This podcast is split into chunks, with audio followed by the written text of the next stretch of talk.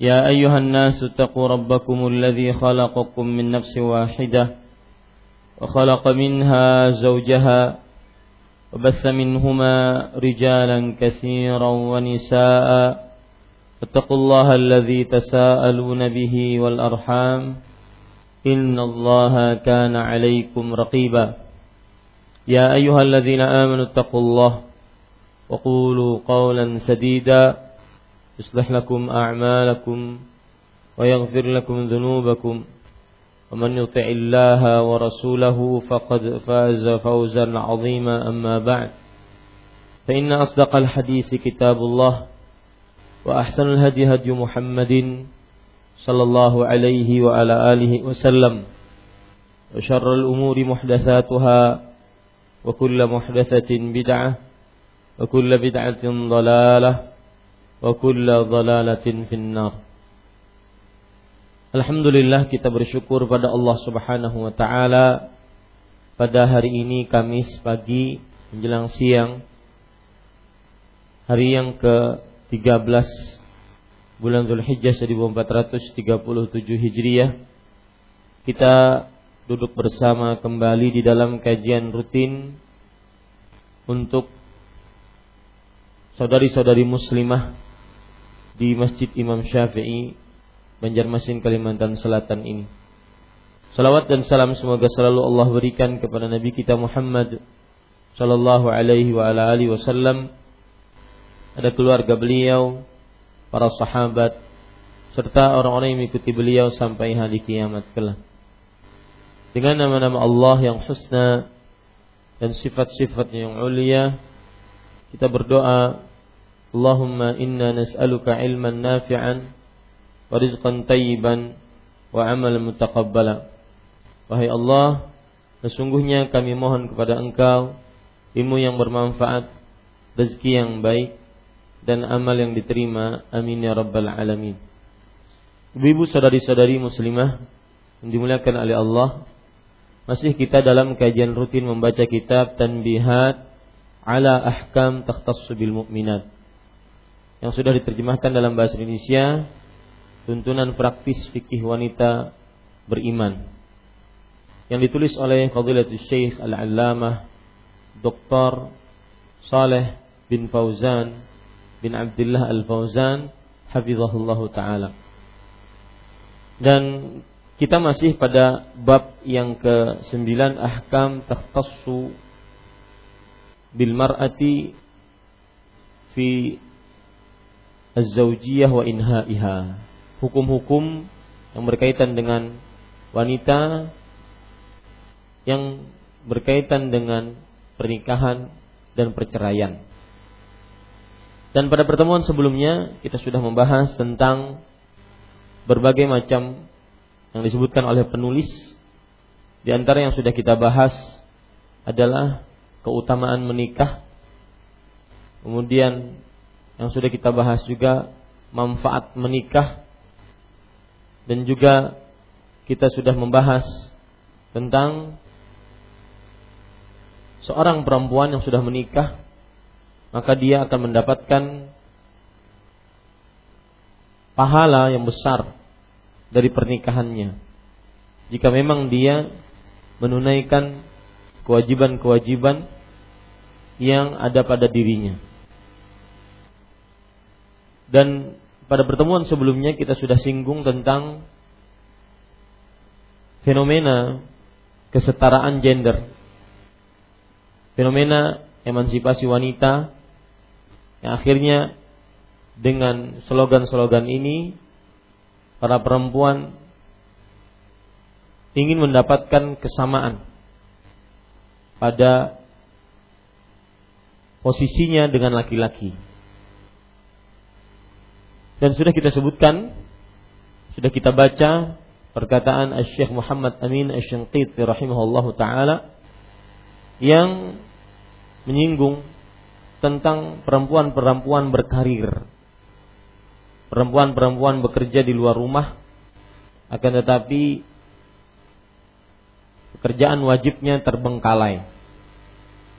Maka pada kesempatan kali ini saya sudah berjanji pada pertemuan sebelumnya untuk menyebutkan permasalahan kesetaraan.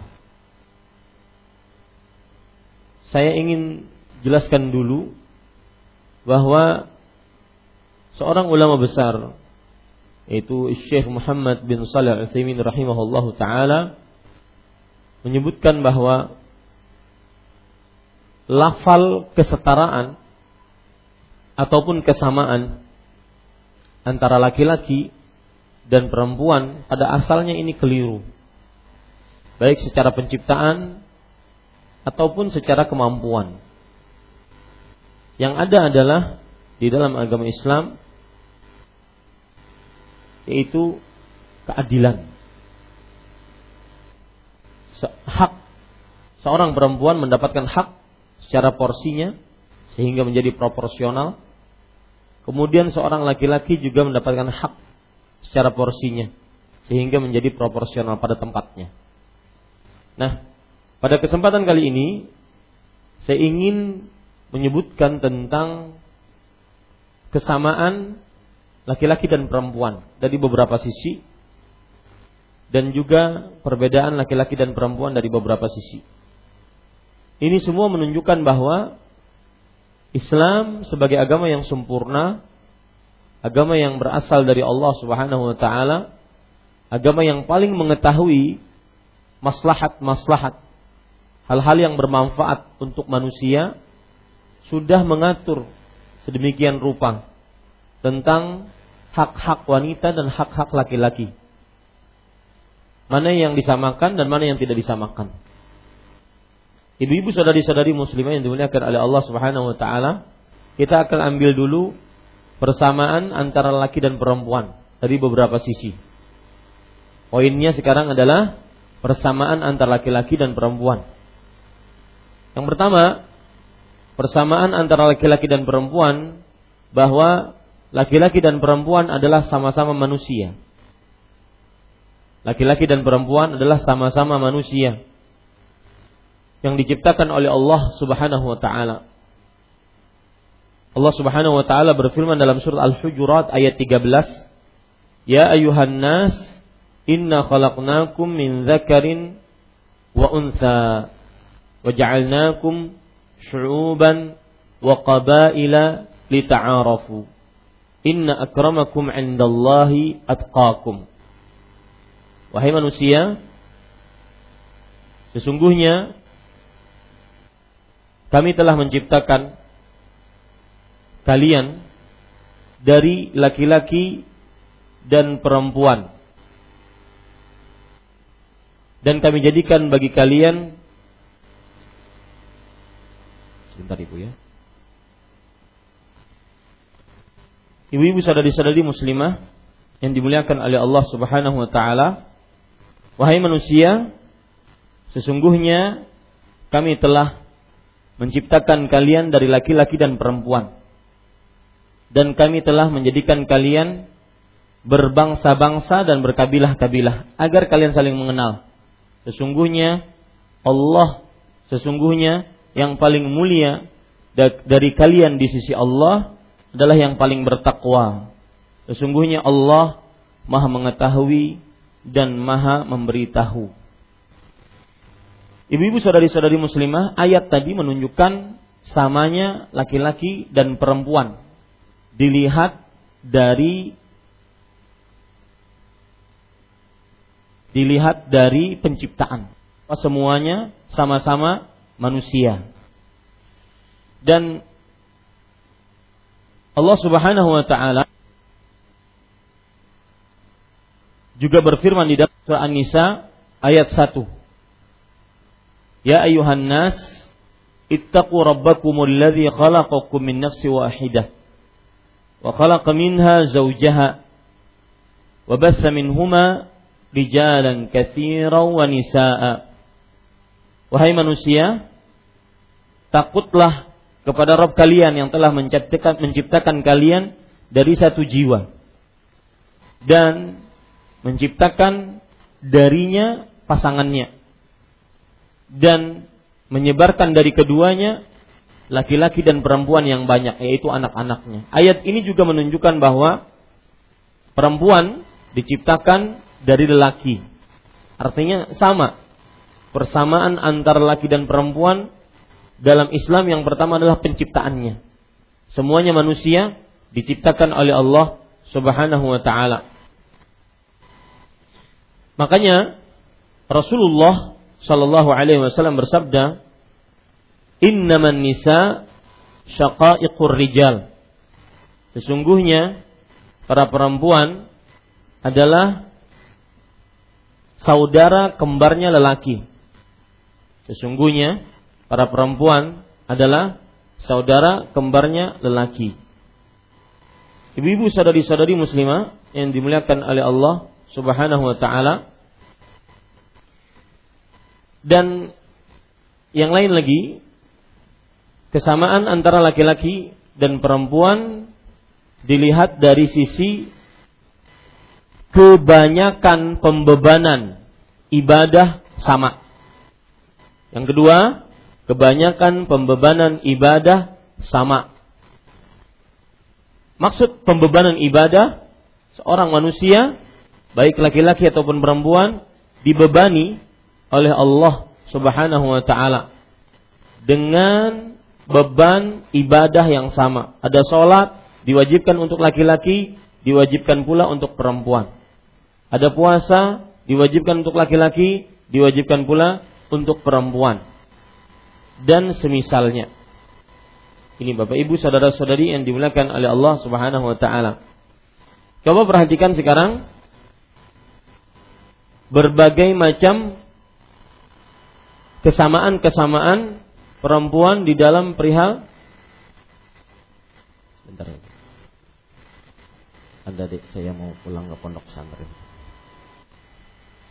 Mohon maaf, terputus-putus. Perhatikan ibu-ibu saudari-saudari muslimah yang dimuliakan oleh Allah, perhatikan poin kedua saya sebutkan tadi, kesamaan antara laki-laki dan perempuan dilihat dari sisi pembebanan ibadah.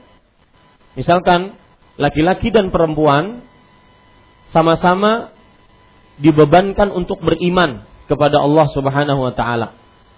Ini contoh pertama. Sama-sama laki-laki dengan perempuan dalam pembebanan ibadah beriman. Allah Subhanahu wa taala berfirman dalam surat Al-Mumtahanah ayat 10, "Ya ayyuhalladzina amanu, idza ja'akumul mu'minat muhajiratin famtahinuhunna. Allahu a'lamu biimanihinna. Fa in 'alimtumuhunna mu'minatin fala tarji'uhunna ilal kuffar." Wahai orang-orang yang beriman, jika datang kepada kalian wanita-wanita beriman dan wanita-wanita beriman yang berhijrah maka ujilah mereka Allah Subhanahu wa taala lebih mengetahui keimanan mereka maka jika kalian mengetahui mereka beriman maka janganlah kalian kembalikan mereka kepada orang-orang kafir lihat ayat ini menunjukkan bahwa wanita di samakan dengan laki-laki dalam beban ibadah yaitu beriman. Laki-laki diwajibkan untuk beriman, perempuan juga diwajibkan untuk beriman. Jadi mereka sama dalam hal pembebanan ibadah beriman. Lihat lagi Allah Subhanahu wa taala berfirman dalam surah Al-Ahzab ayat 58. Walladzina yu'dzuna al-mu'minat, eh, walladzina yu'dzuna al-mu'minina wal mu'minat bighairi maktasabu faqad ihtamalu buhta buhtanan wa isman mubina. Dan orang-orang yang menyakiti lelaki beriman dan perempuan beriman tanpa apa yang mereka lakukan, maka sungguh mereka telah melakukan perbuatan dusta besar dan dosa yang nyata. Ini menunjukkan lihat dan orang-orang yang menyakiti lelaki beriman, perempuan beriman. Ada lelakinya yang beriman dan ada perempuan yang beriman. Menunjukkan kepada bahwa antara lelaki dan perempuan sama dalam beban ibadah, yaitu beriman kepada Allah Subhanahu wa taala. Kemudian lagi Allah Subhanahu wa taala berfirman di dalam surat Al-Qital, surat Muhammad ayat 19. Allah Subhanahu wa taala berfirman, "Fa'lam annahu la ilaha illallah wastaghfir li dzambik walil mu'minin wal mu'minat."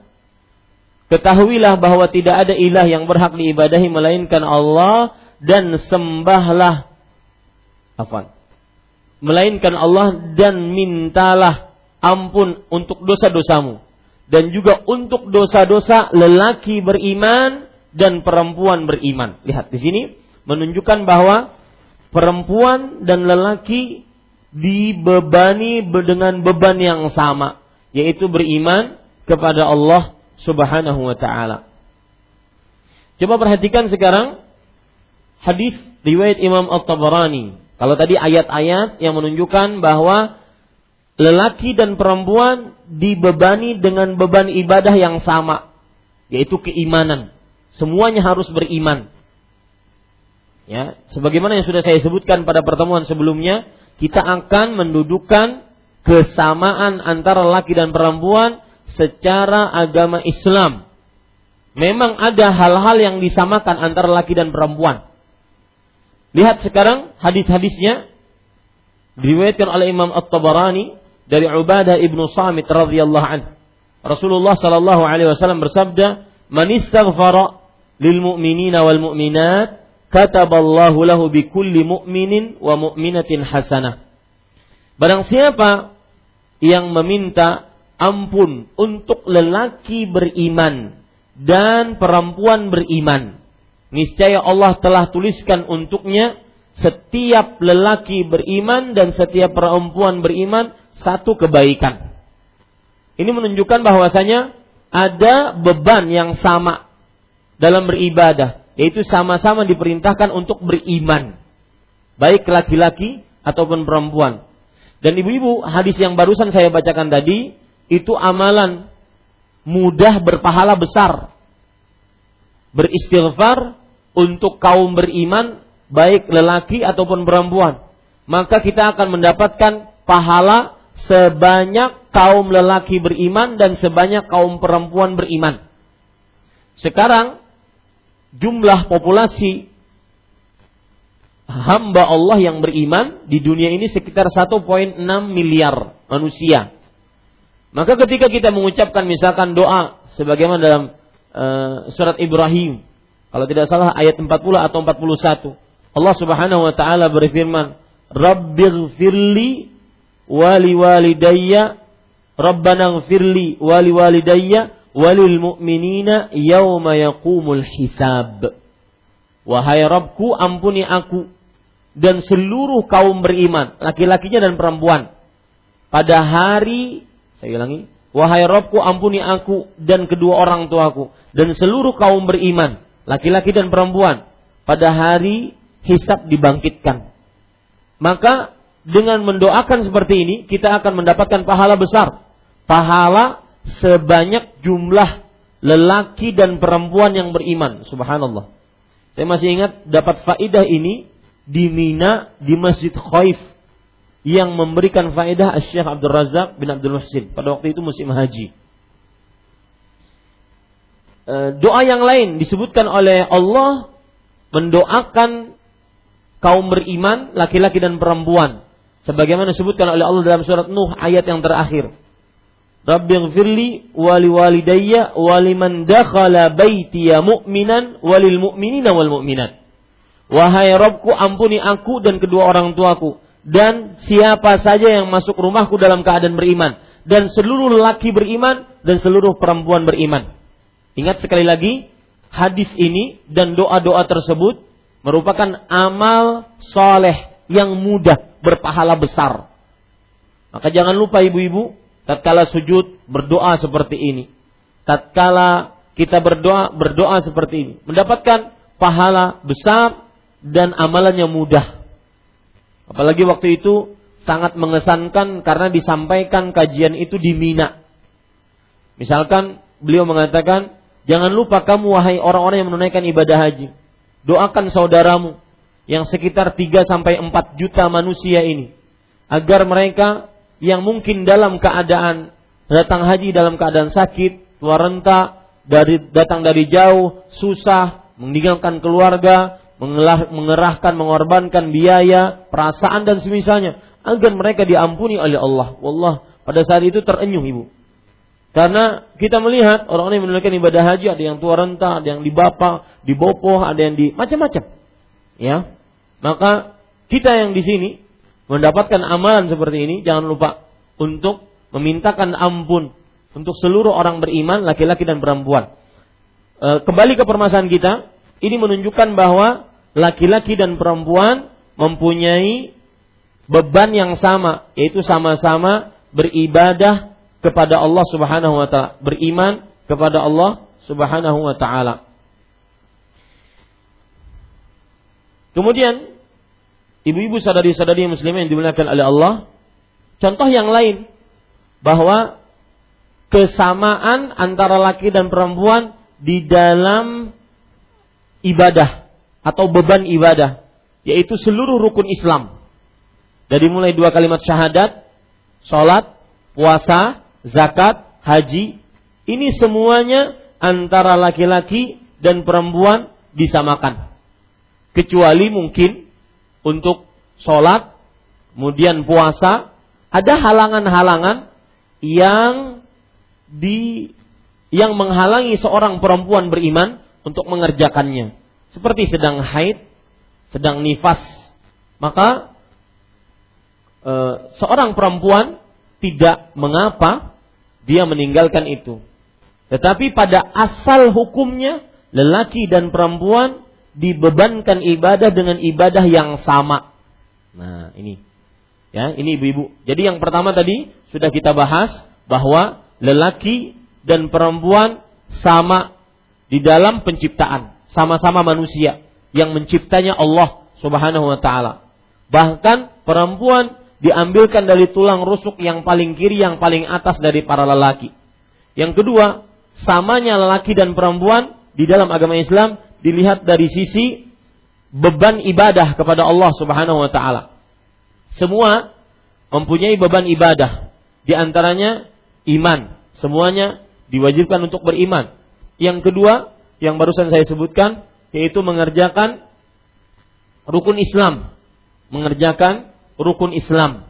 Semuanya diwajibkan untuk ber e, mengerjakan sholat, puasa, zakat, haji, kecuali pada keadaan-keadaan yang perempuan diharamkan untuk mengerjakannya, seperti ketika haid ataupun ketika nifas.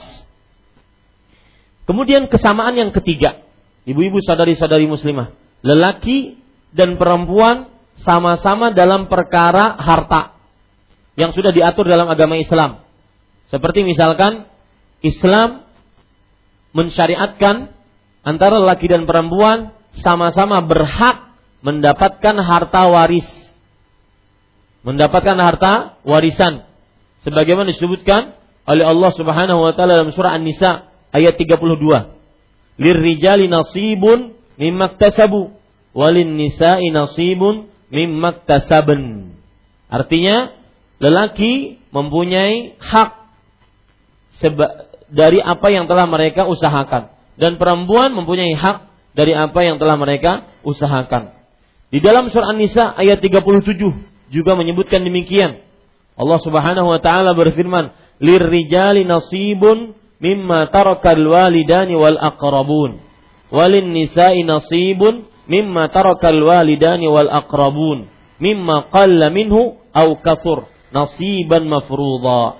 Artinya dan para lelaki memiliki e, nasib bagian dari apa yang ditinggalkan oleh kedua orang tua dan para kerabat dan para perempuan juga memiliki bagian dari apa yang ditinggalkan oleh kedua orang tua dan para kerabat mimma qalla minhu baik yang sedikit dari harta tersebut atau banyak dengan bagian yang sudah ditentukan oleh Allah Subhanahu wa taala.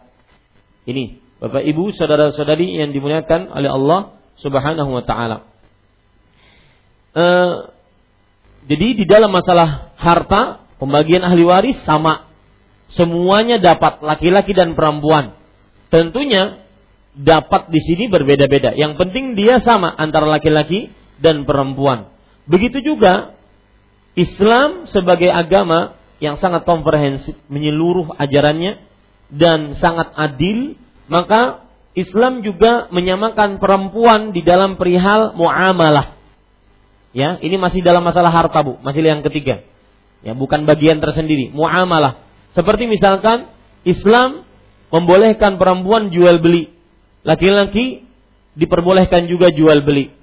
Islam memperbolehkan perempuan untuk menghutangi dan berhutang. Laki-laki diperbolehkan juga untuk menghutangi dan berhutang. Ini ibu-ibu, saudari-saudari muslimah yang dimuliakan oleh Allah Subhanahu wa taala. Jadi e, sama antara laki dengan perempuan dalam perihal harta. Kemudian juga dalam perihal gadai. Islam memperbolehkan laki-laki menggadaikan barangnya. Perempuan juga diperbolehkan untuk menggadaikan barangnya. Lihat juga dalam perihal mewakilkan harta. Islam boleh mem e, memperbolehkan perempuan untuk mewakilkan dalam proses jual belikah, proses akadkah atau semisalnya. Begitu juga laki-laki diperbolehkan untuk mewakilkan.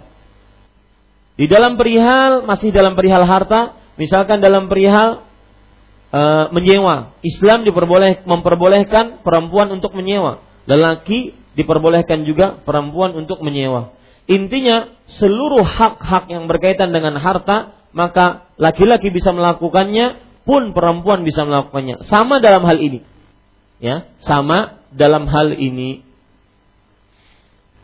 Kemudian ibu-ibu saudari-saudari muslimin yang dimuliakan oleh Allah Subhanahu wa taala. Yang ke berapa sekarang, Bu?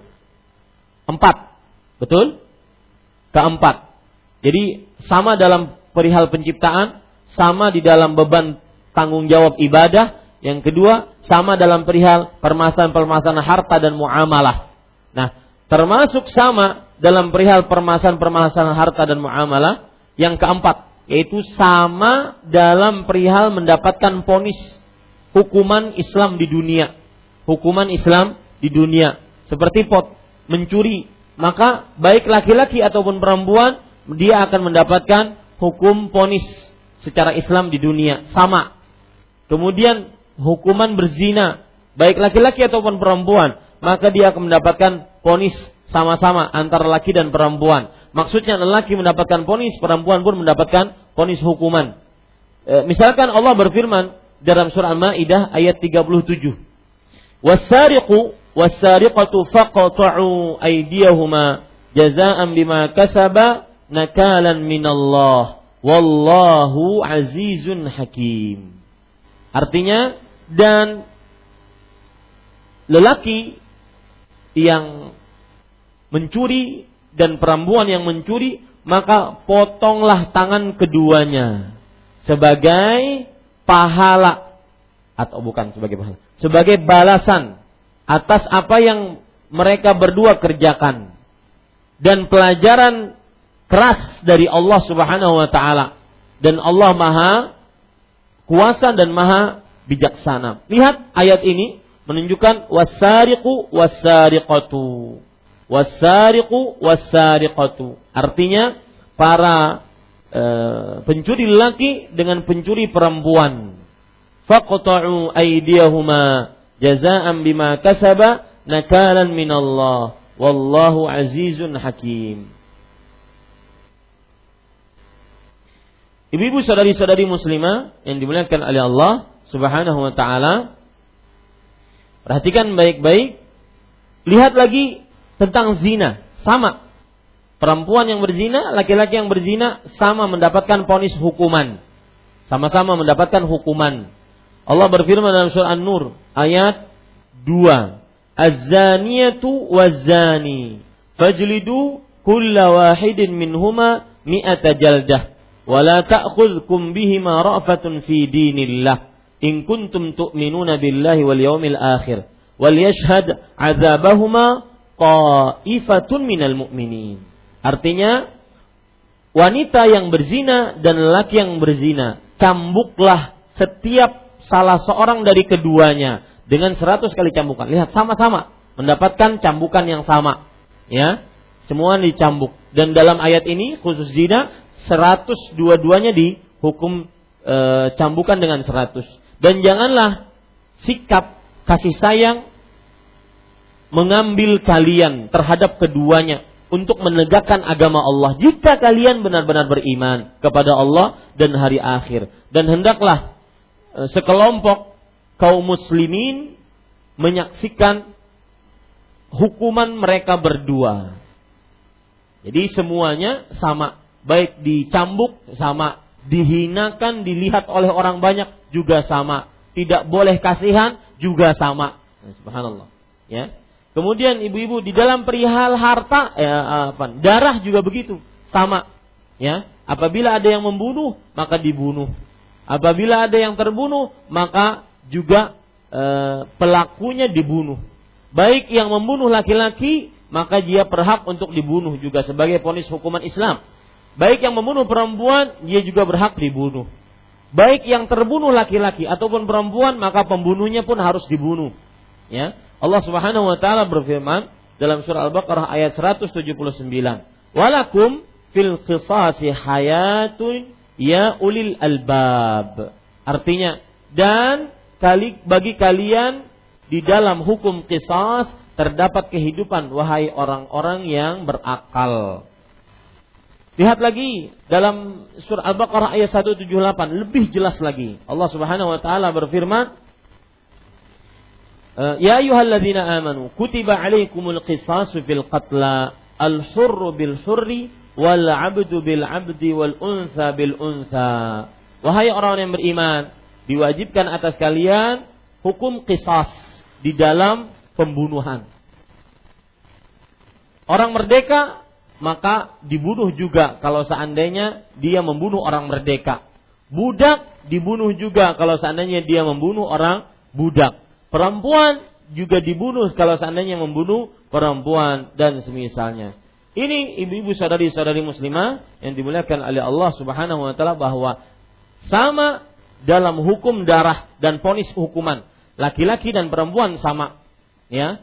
Dalam ayat yang lain lebih tegas lagi menunjukkan kesamaan dalam surah Al-Maidah ayat 45. Allah Subhanahu wa taala berfirman, "Wa katabna 'alaihim fiha anna nafsa bin nafs dan kami wajibkan atas mereka di dalamnya bahwa jiwa dibayar dengan jiwa, darah dibayar dengan darah. Sama-sama yang terbunuh laki-laki ataupun perempuan harus dibayar dengan darah juga.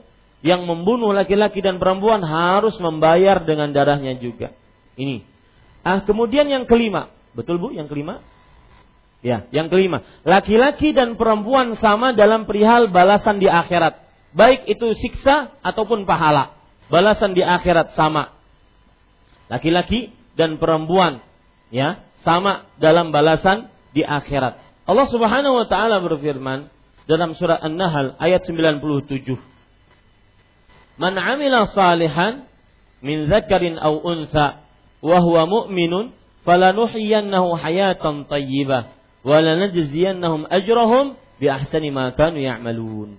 Barang siapa yang beramal saleh dari laki-laki atau perempuan dalam keadaan ia beriman, maka sungguh kami akan benar-benar memberikan kehidupan yang baik kepadanya dan sungguh kami akan benar-benar memberikan ganjaran pahala yang lebih baik dari apa yang telah mereka lakukan atau amalkan. Ini menunjukkan ibu-ibu saudari-saudari muslimah yang dimuliakan oleh Allah Subhanahu wa taala bahwa seseorang laki-laki dan perempuan sama pahalanya kalau seandainya dia beriman. Sama pahalanya kalau seandainya dia beriman. Ya, diberikan ganjaran yang lebih baik dari apa yang telah mereka amalkan dan itu pasti. Dan ini yang membuat kita tidak tergiur dengan kepentingan dunia. Beramal ingin dunia, ingin tenar, popularitas, ingin hadiah, ingin ini, ingin itu dari perkara-perkara dunia, ingin harta, ingin wanita, ingin uh, jabatan, tahta atau yang semisalnya. Maka ibu-ibu, saudari-saudari muslimah yang dimuliakan oleh Allah Subhanahu wa taala kalau kita perhatikan sekali lagi ayat yang lain yaitu Allah Subhanahu wa taala berfirman dalam surat Ghafir ayat 40 Man amila sayyi'atan fala yujza illa mithlaha wa man 'amila salihan min dzakarin aw unsa wa huwa mu'min fa ulaika yadkhuluna al-jannah yurzaquna fiha bighairi hisab. Artinya, barang siapa yang melakukan dosa, maka tidak diberikan balasan kecuali yang semisal dengannya. Dan barang siapa yang beramal saleh dari laki-laki atau wanita dalam keadaan ia beriman, maka mereka lah akan masuk ke dalam surga. Maka mereka akan masuk ke dalam surga. Mereka akan diberikan rezeki di dalamnya tanpa hisap. Lihat, semuanya sama. Ya, baik melakukan dosa ataupun melakukan amal saleh. Semuanya sama. Yang melakukan maksiat akan mendapatkan balasannya di akhirat. Baik laki-laki ataupun perempuan. Yang melakukan amal saleh dari orang-orang yang beriman laki-laki ataupun perempuan akan mendapatkan pahalanya di surga kelak. Masuk surga dan diberikan e, rezeki di dalamnya tanpa batas. Lihat lagi surah An-Nisa ayat 124. Allah Subhanahu wa taala berfirman, "Wa man ya'mal minas salihat min dzakarin aw untha wa mu'min faulaika yadkhuluna jannah wa la yuzlamuna naqira. Barang siapa yang melakukan amal saleh dari laki-laki dan perempuan dalam keadaan ia beriman, maka mereka masuk ke dalam surga dan tidak dizalimi walau nakir. Ibu tahu nakir? Ibu pernah makan kurma? Di dalam kurma itu ada biji. Bijinya itu ada semacam uh, yang masuk ke dalam dari biji itu ada yang masuk ke dalam. Nah, masuk ke dalam dari biji itu itu adalah nakir. Sekecil itu baik laki-laki dan perempuan tidak akan pernah dizalimi oleh Allah. Kalau seandainya ada amal saleh sekecil itu akan dia mendapatkan pahalanya laki-laki ataupun perempuan. Ini ibu-ibu saudari-saudari muslimah yang dimuliakan oleh Allah. Allah Subhanahu wa taala juga akan mengabulkan seluruh doa, baik laki-laki dan perempuan akan dikabulkan oleh Allah Subhanahu wa taala seluruh doa. Misalkan dalam surah Ali Imran ayat 195 Allah Subhanahu wa taala berfirman, "Fastajaba lahum rabbuhum anni la udhi'u amala 'amilin minkum min dzakarin aw untha, ba'dukum min ba'd." Maka Rob kalian mengabulkan bagi kalian doa kalian bahwa aku tidak menyia-nyiakan.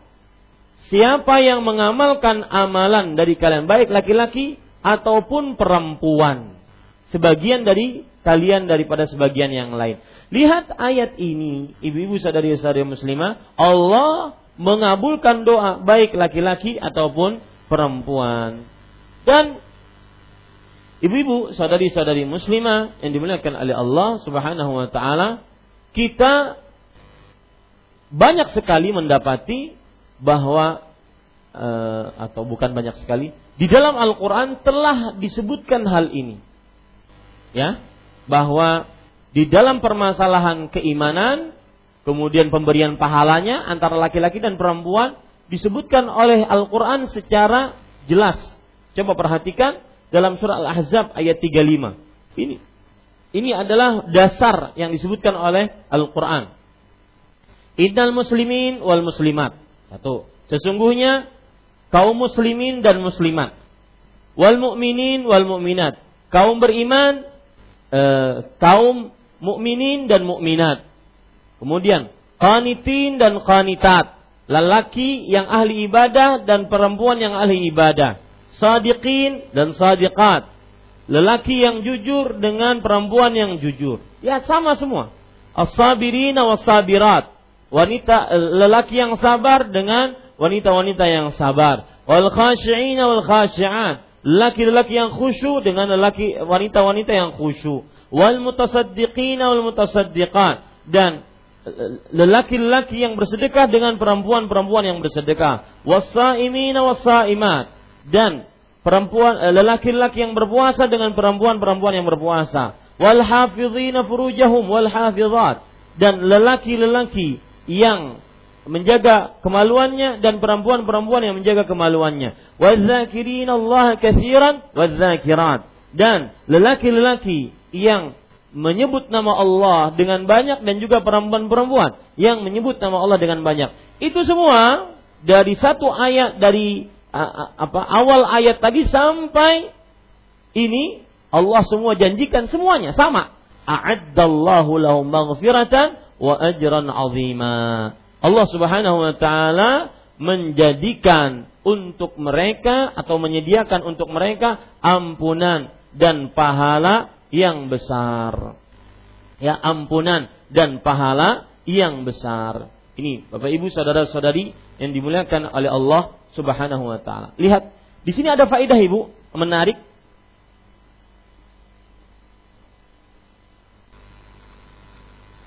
Saya bacakan faedah menarik yang disebutkan oleh Ummu Ammarah Al-Ansariyah radhiyallahu anha. Beliau berkata, itu Rasulullah sallallahu alaihi wasallam. Aku pernah mendatangi Rasulullah sallallahu alaihi wasallam. Siapa namanya? Ummu Amarah. Ummu Amarah.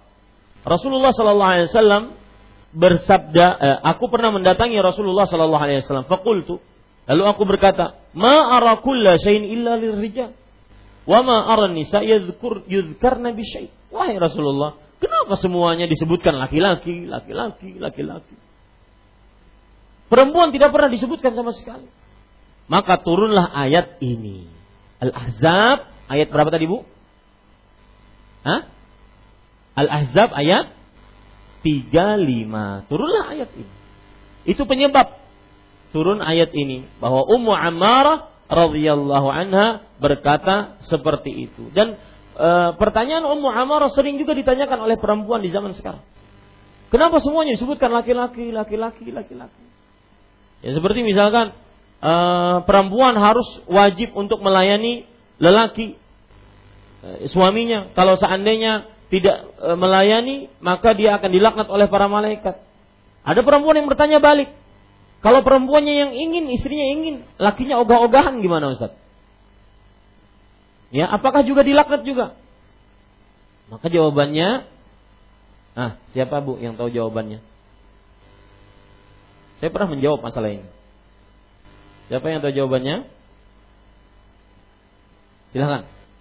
Coba mic-nya.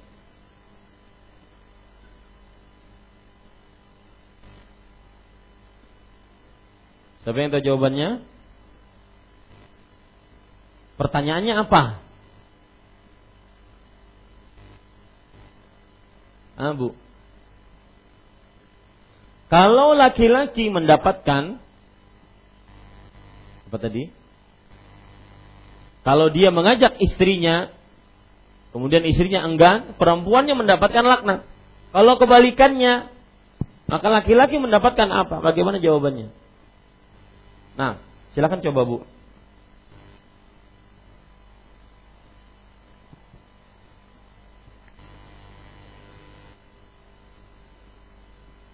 Hah? Gak ada yang berani jawab? Saya jawab ya Bu, perhatikan. Karena yang memang pantas untuk mengajak secara tabiatnya adalah para lelaki. Adapun perempuan cuma kapan diajak? Ya. Kapan diajak dia akan dilayani meskipun dia juga punya hasrat untuk uh, melampiaskan syahwatnya. Tetapi secara tabiat perempuan dia menerima, bukan dia yang lebih agresif.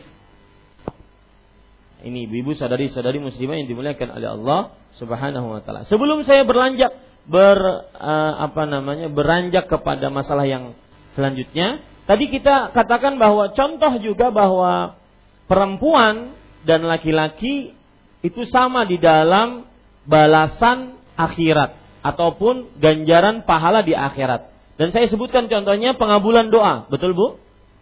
Betul? Ya, saya sudah sebutkan bahwasanya di antaranya pengabulan doa dikabulkan oleh Allah. Ini ada sebab juga Ibu. Saya ingin bacakan sebabnya. Hadis riwayat Imam Tirmidzi. Ummu Salamah radhiyallahu anha berkata, "Ya Rasulullah, wahai Rasulullah, la asma'u Allah dzakaran nisa fil hijrati bi syai'." Wahai Rasulullah sallallahu alaihi wasallam, aku tidak mendengar Allah Subhanahu wa taala menyebutkan perempuan dalam perkara hijrah sama sekali. Maka turunlah ayat ini. Artinya para perempuan di zaman Rasulullah Sallallahu Alaihi Wasallam mereka juga menuntut pahala. Kalau laki-laki disebutkan pahalanya, kalau perempuan apa? Nah begitu. Mana dalil yang menunjukkan bahwa perempuan eh, laki-laki disebutkan pahalanya eh, tentang hijrah? Rasulullah Sallallahu Alaihi Wasallam bersabda, Innamal a'malu bin niyat. Sesungguhnya amalan-amalan itu sesuai dengan niatnya. Wa inna malikulli mri'in. Barang siapa dan sesungguhnya seseorang akan mendapatkan pahala sesuai dengan niatnya. Paman kana hijratuhu lillahi wa li rasulih fa hijratuhu ila Allah wa rasulih. Barang siapa hijrahnya untuk Allah dan Rasulnya, maka berarti dia akan mendapatkan pahalanya. Wa man kanat hijratuhu lid dunya aw imra'atin yanqihuha Barang siapa yang hijrahnya untuk dunia atau untuk perempuan yang dia nikahi. Nah, lihat di sini kan ada laki-laki, perempuan yang dia nikahi. Dia mau pindah ke sana asalkan dia mau si perempuan ini mau dia nikahi. Ya, perempuan yang dia nikahi, maka hijrahnya untuk perempuan yang dia nikahi. Ya, dia tidak dapat pahalanya di akhirat. Nah, Ummu Salamah bertanya, itu kan berarti pahalanya untuk laki-laki. Hijrah, pahala hijrah untuk perempuan apa? Maka itulah disebutkan tadi dalam surat Ali Imran ayat berapa Bu? 195 bahwasanya Allah Subhanahu wa taala mengabulkan amalan siapa pun, baik laki-laki ataupun perempuan. Lihat lagi ibu-ibu masuk surga. Antara laki-laki dan perempuan sama, masuk surga. Ya. Allah Subhanahu wa taala berfirman dalam surah At-Taubah ayat 72. Wa'adallahu al-mu'minin wal mu'minat jannatin tajri min tahtiha al-anhar khalidina fiha wa masakin tayyibatan fi jannati 'adn wa ridwanun minallahi akbar dzalika huwal fawzul azim Allah Subhanahu wa taala telah menjanjikan kaum beriman, laki-laki dan perempuan. Surga yang mengalir di bawahnya sungai-sungai, mereka kekal di dalamnya, tempat tinggal tempat tinggal yang baik, di dalam surga-surga Aden dan keridhaan dari Allah lebih besar dan daripada itu semua. Itu adalah kemenangan yang agung. Lihat kata-kata Allah menjanjikan bagi kaum mukminin dan mukminat sama. Ya, antara lelaki dan perempuan beriman dalam Islam sama mendapatkan pahala di akhirat. Ini Bapak Ibu saudara-saudari yang dimuliakan oleh Allah Subhanahu wa taala.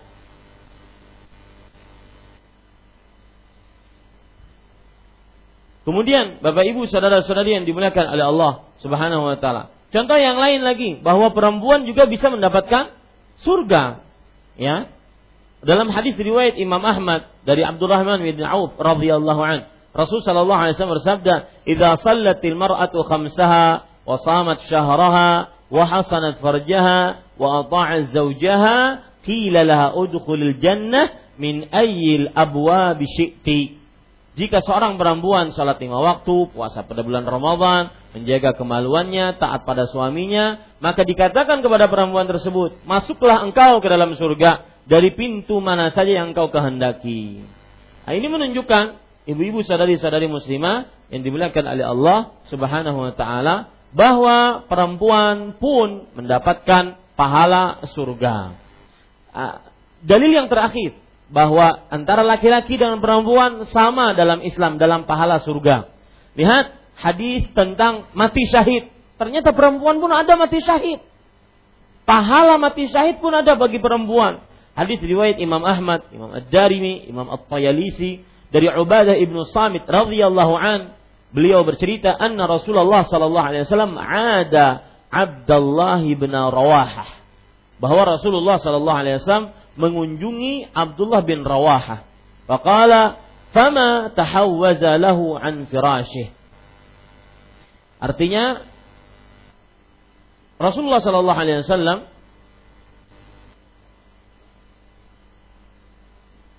ketika datang kemudian duduk di samping Abdullah bin Rawaha. Fakal, atadri min ummati syuhada min ummati? Wahai Abdullah bin Rawaha yang sedang sakit keras. Tahukah engkau siapa orang-orang yang mati syahid dari umatku? Siapa orang-orang yang mati syahid dari umatku? Kalau mereka menjawab, qatlul muslimi syahadah. Artinya uh, seorang muslim yang mati di medan pertempuran itu adalah mati syahid. Lalu Rasulullah SAW menjawab, Inna syuhada ummati idzan laqalim. Kalau begitu, dari umatku yang mati syahid sangat sedikit karena tidak semua orang bersyahad, ber, berjihad di jalan Allah Subhanahu wa taala. Maka kemudian Rasulullah SAW menyebutkan siapa saja orang-orang yang mati syahid. Qatlul muslimi syahadah. Berji, uh, seorang muslim yang berjihad di jalan Allah dan mati di jalan Allah itu termasuk syahadah. Wa ta'un syahadah. Orang yang mati karena penyakit ta'un, penyakit yang mewabah, itu adalah mati syahid. Wal mar'atu yaqtuluha waladuha jama'a syahadah. Artinya dan seorang perempuan yang hamil kemudian anaknya masih dalam kandungannya dan dia mati karena anaknya. Ini adalah mati syahid. Yajuruha waladuha bi sararihi ilal jannah. Subhanallah. Maka Allah Subhanahu wa taala eh, maka anaknya tersebut nanti di akhirat akan menarik kain ibunya begini ya ke dalam surga. Subhanallah. Ya, ini ibu sadari-sadari yang mati gara-gara hamil, yang mati gara-gara melahirkan, termasuk di dalamnya. Nah, ini menunjukkan bahwa sama ganjaran pahala antara orang yang mati syahid, perempuan dengan mati syahid laki-laki. Jadi di antara perempuan pun ada yang mati syahid. Demikian. Kemudian, ibu-ibu sadari-sadari muslimah yang dimuliakan oleh Allah Subhanahu wa taala. Uh, yang keberapa Bu sekarang? Keenam. Kesamaan antara laki-laki dan perempuan dalam perihal yaitu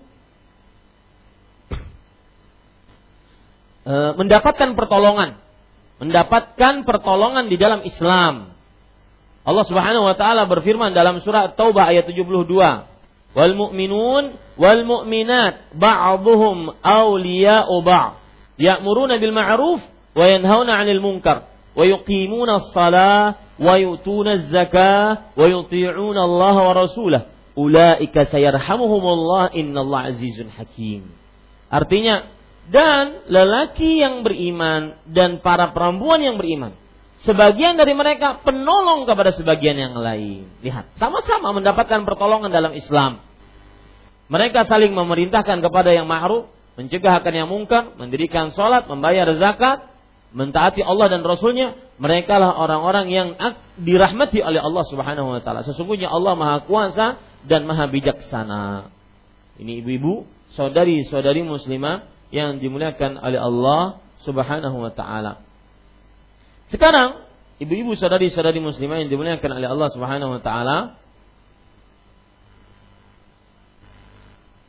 kita akan menyebutkan tentang apa saja perbedaan antara lelaki dan perempuan. Kalau sudah kita sebutkan kesamaan-kesamaan, ada enam kira-kira. Penciptaan, beban untuk beribadah. Yang ketiga, apa bu?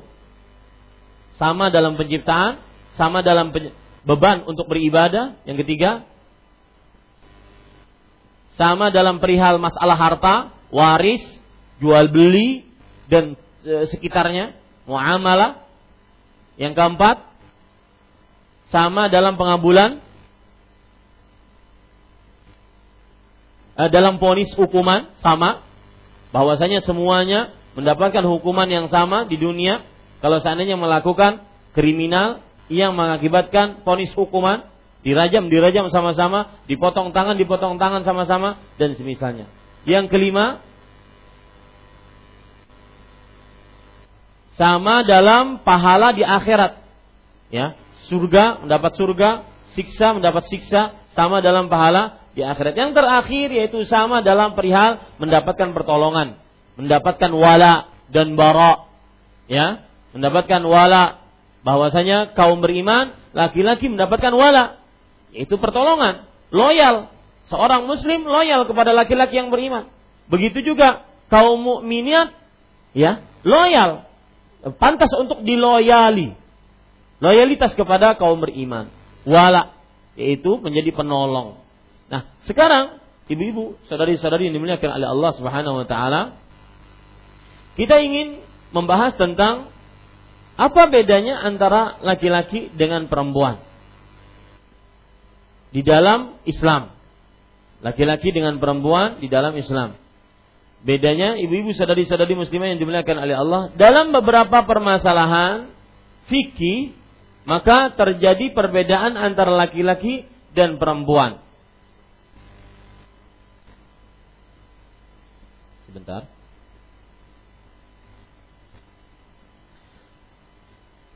Mukadimah dulu. Allah Subhanahu wa taala berfirman, "Walaysa dzakaru kal unsa." Surat Ali Imran ayat 36. Ini mukaddimah. Ada beberapa poin yang mana Islam tidak bisa menyamakan antara laki-laki dan perempuan. Ya, dalam artian tidak bisa menurut syariat Islam antara laki-laki dan perempuan dalam hal ini tidak bisa disamakan. Ya, tidak bisa disamakan. Allah berfirman, "Laisa dzakaru kal unsa." Bukanlah laki-laki sama dengan perempuan. Ibu-ibu, saudari-saudari muslimah yang dimuliakan oleh Allah Subhanahu wa taala.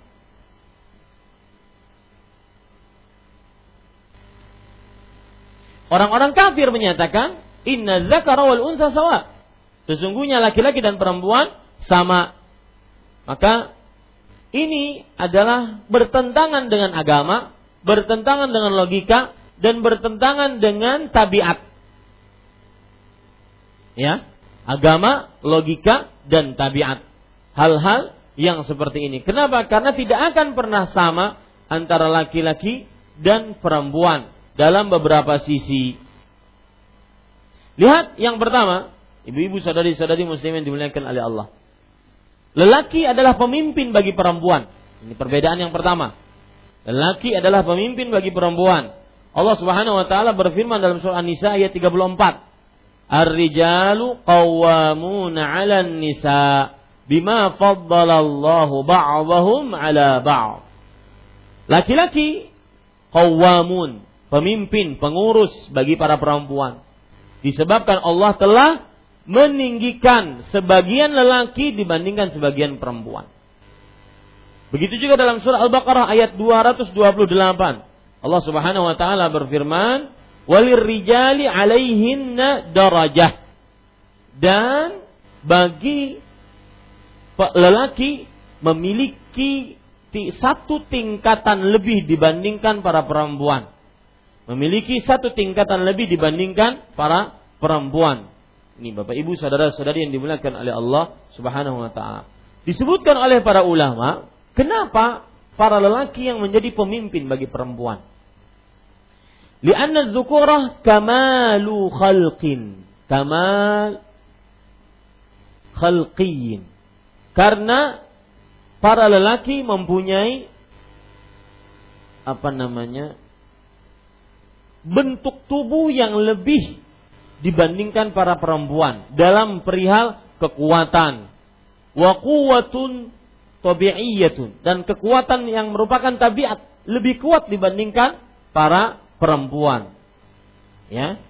Ini ibu-ibu sadari-sadari muslimah yang dimuliakan oleh Allah Subhanahu. Dan ini bisa dirasakan dengan kasat mata, bisa dirasakan oleh orang-orang yang akalnya masih sehat. Maka dalam hal ini tidak bisa disamakan pemimpin bagi laki-laki dan yang dipimpin adalah perempuan. Kemudian Bapak Ibu saudara-saudari yang dimuliakan oleh Allah atau ibu-ibu saudari-saudari muslimah yang dimuliakan oleh Allah Subhanahu wa taala Ada hadis yang disebutkan oleh Ibnu Sunni dalam kitab Amalul Yaumi wal Lailah tentang hal ini. Dari Abu Hurairah radhiyallahu an Rasulullah sallallahu alaihi wasallam bersabda, "Kullu nafsin min bani Adam sayyidun." farrajulu sayyidu ahli wal mar'atu sayyidatu baitiha. Setiap jiwa dari anak keturunan Adam adalah pemimpin. Lelaki memimpin keluarganya dan para wanita adalah pemimpin di rumah tangga suaminya. Maksudnya yang mengatur rumah, yang mengurus rumah suaminya. Nah, ini berarti ibu-ibu saudari-saudari muslimah yang dimuliakan oleh Allah tidak bisa disamakan antara laki-laki dan perempuan dalam perihal ini. Kemudian bedanya yang kedua antara laki-laki dan perempuan yaitu e, kenabian dan kerasulan khusus bagi para lelaki. Kenabian dan kerasulan khusus bagi para lelaki. Ibu-ibu, saudari-saudari muslimah yang dimuliakan oleh Allah Subhanahu wa taala, Allah Subhanahu wa taala berfirman di dalam Al-Qur'an tentang hal ini. Surat Yusuf ayat 109. Wa ma arsalnaka wa ma arsalna min qablika illa rijalan nuhi ilaihim. Dan tidaklah kami utus seorang rasul sebelum engkau kecuali laki-laki illa rijalan nuhi ilaihim. Ini disebutkan oleh Allah dalam berbagai macam ayat. Yang saya sebutkan tadi surat apa Bu? Yusuf. Surat ke-12 ayat 109. Kemudian surat An-Nahl ayat 6 eh, eh, surat 16 ayat 43. Ya, surat An-Nahl ayat 16 eh, afwan, surat 16 ayat 43. Kemudian surat Al-Anbiya surat ke-21 ayat 7. Ya, surat ke-21 ayat 7. Itu semua menyebutkan tentang bahwa tidak ada rasul-rasul yang diutus sebelum Nabi Muhammad sallallahu alaihi wasallam kecuali para lelaki. Dan ini bedanya antara lelaki dengan perempuan. Ya. Kenabian dan kerasulan hanya khusus milik lelaki. Meskipun ada sebagian pendapat di antaranya yang disebutkan oleh Imam Al-Qurtubi dalam kitab tafsirnya bahwasanya Maryam adalah nabi. Karena Allah berfirman, "Innallaha astafaki wa tahharaki wastafaki ala nisa'il alamin." E, kalau tidak salah dalam surat Ali Imran ayat 43. Silahkan cek itu. Sesungguhnya Allah telah mengutusmu dan mensucikanmu dan mengutusmu atas seluruh perempuan di alam semesta. Nah, ini menunjukkan kata-kata istifa mengutus berarti Maryam alaihissalam adalah seorang rasulah. Bukan seorang rasul, seorang rasulah, nabiyah. Ya, maka wallahu alam pendapat jumhur lebih kuat. Bahwasanya Maryam alaihissalam ya manusia biasa yang mulia. Bukan rasul bukan nabi tetapi manusia yang ahli ibadah ibunya Nabi Isa bin Maryam alaihi salam. Adapun kata-kata diutus tadi, maka maksudnya adalah dipilih oleh Allah menjadi wanita yang terbaik sealam semesta. Dan berdasarkan ayat ini wallahu alam sebagian jumhur mengatakan jumhur mengatakan bahwa Maryam afdalun nisa 'alal itlaq. Maryam adalah seutama-utama wanita yang paling utama dari seluruh wanita yang utama, mengalahkan Khadijah, mengalahkan Fatimah, mengalahkan uh, siapa lagi? Asia mengalahkan Aisyah. Dan ini mahallul khilaf, terjadi perbedaan pendapat di antara para ulama rahimahumullahu taala. Yang ketiga, bedanya laki-laki dengan perempuan, yaitu kewajiban jihad dikhususkan untuk laki-laki, tidak diwajibkan untuk perempuan. Kewajiban jihad, mengangkat senjata melawan musuh. Ya, hadis diriwayatkan oleh Imam Bukhari, Imam Ahmad, Imam Baihaqi dari Aisyah radhiyallahu anha, beliau bercerita, Ya Rasulullah, ala naghzu wa nujahidu ma'akum. Wahai Rasulullah, apakah kita tidak berjihad, berperang bersama engkau? Subhanallah, lihat. Ini wanita-wanita yang memang pantas mereka dapat ridho Allah. Tidak cukup mereka mendapatkan pahala saja, mereka juga ingin lebih besar pahalanya lagi. Maka saya berpesan kepada saudari-saudari muslimah yang hadir di sini, jangan pernah puas dengan apa yang sudah kita lakukan dari amal ibadah sebelum masuk surganya Allah Subhanahu wa taala. Jangan pernah puas dengan amal ibadahmu sebelum masuk surganya Allah. Terus gali kemampuan-kemampuan, prestasi-prestasi ibadah yang akan kita ambil pahalanya di akhirat kelak. Jangan pernah puas. Oh, saya sudah sholat, saya sudah puasa, sudah jilbab lebar, sudah pakai cadar. Ya, sudah sudah sudah dan sudah. Maka ini tidak benar. Ya, dia sudah ngaji, dia sudah ngaji, ngaji di Masjid Imam Syafi'i, Ustadznya Ustadz Khairullah. Ya, ini sudah, sudah pokoknya seperti surga di tangan, nggak bisa. Ya, tidak bisa. Jangan pernah puas dengan amalmu sebelum kau masuk surga. Apa pun yang bisa kita lakukan sebagai amal, walau secuil apa pun. Jangan pernah puas dengan amalmu sebelum masuk surga.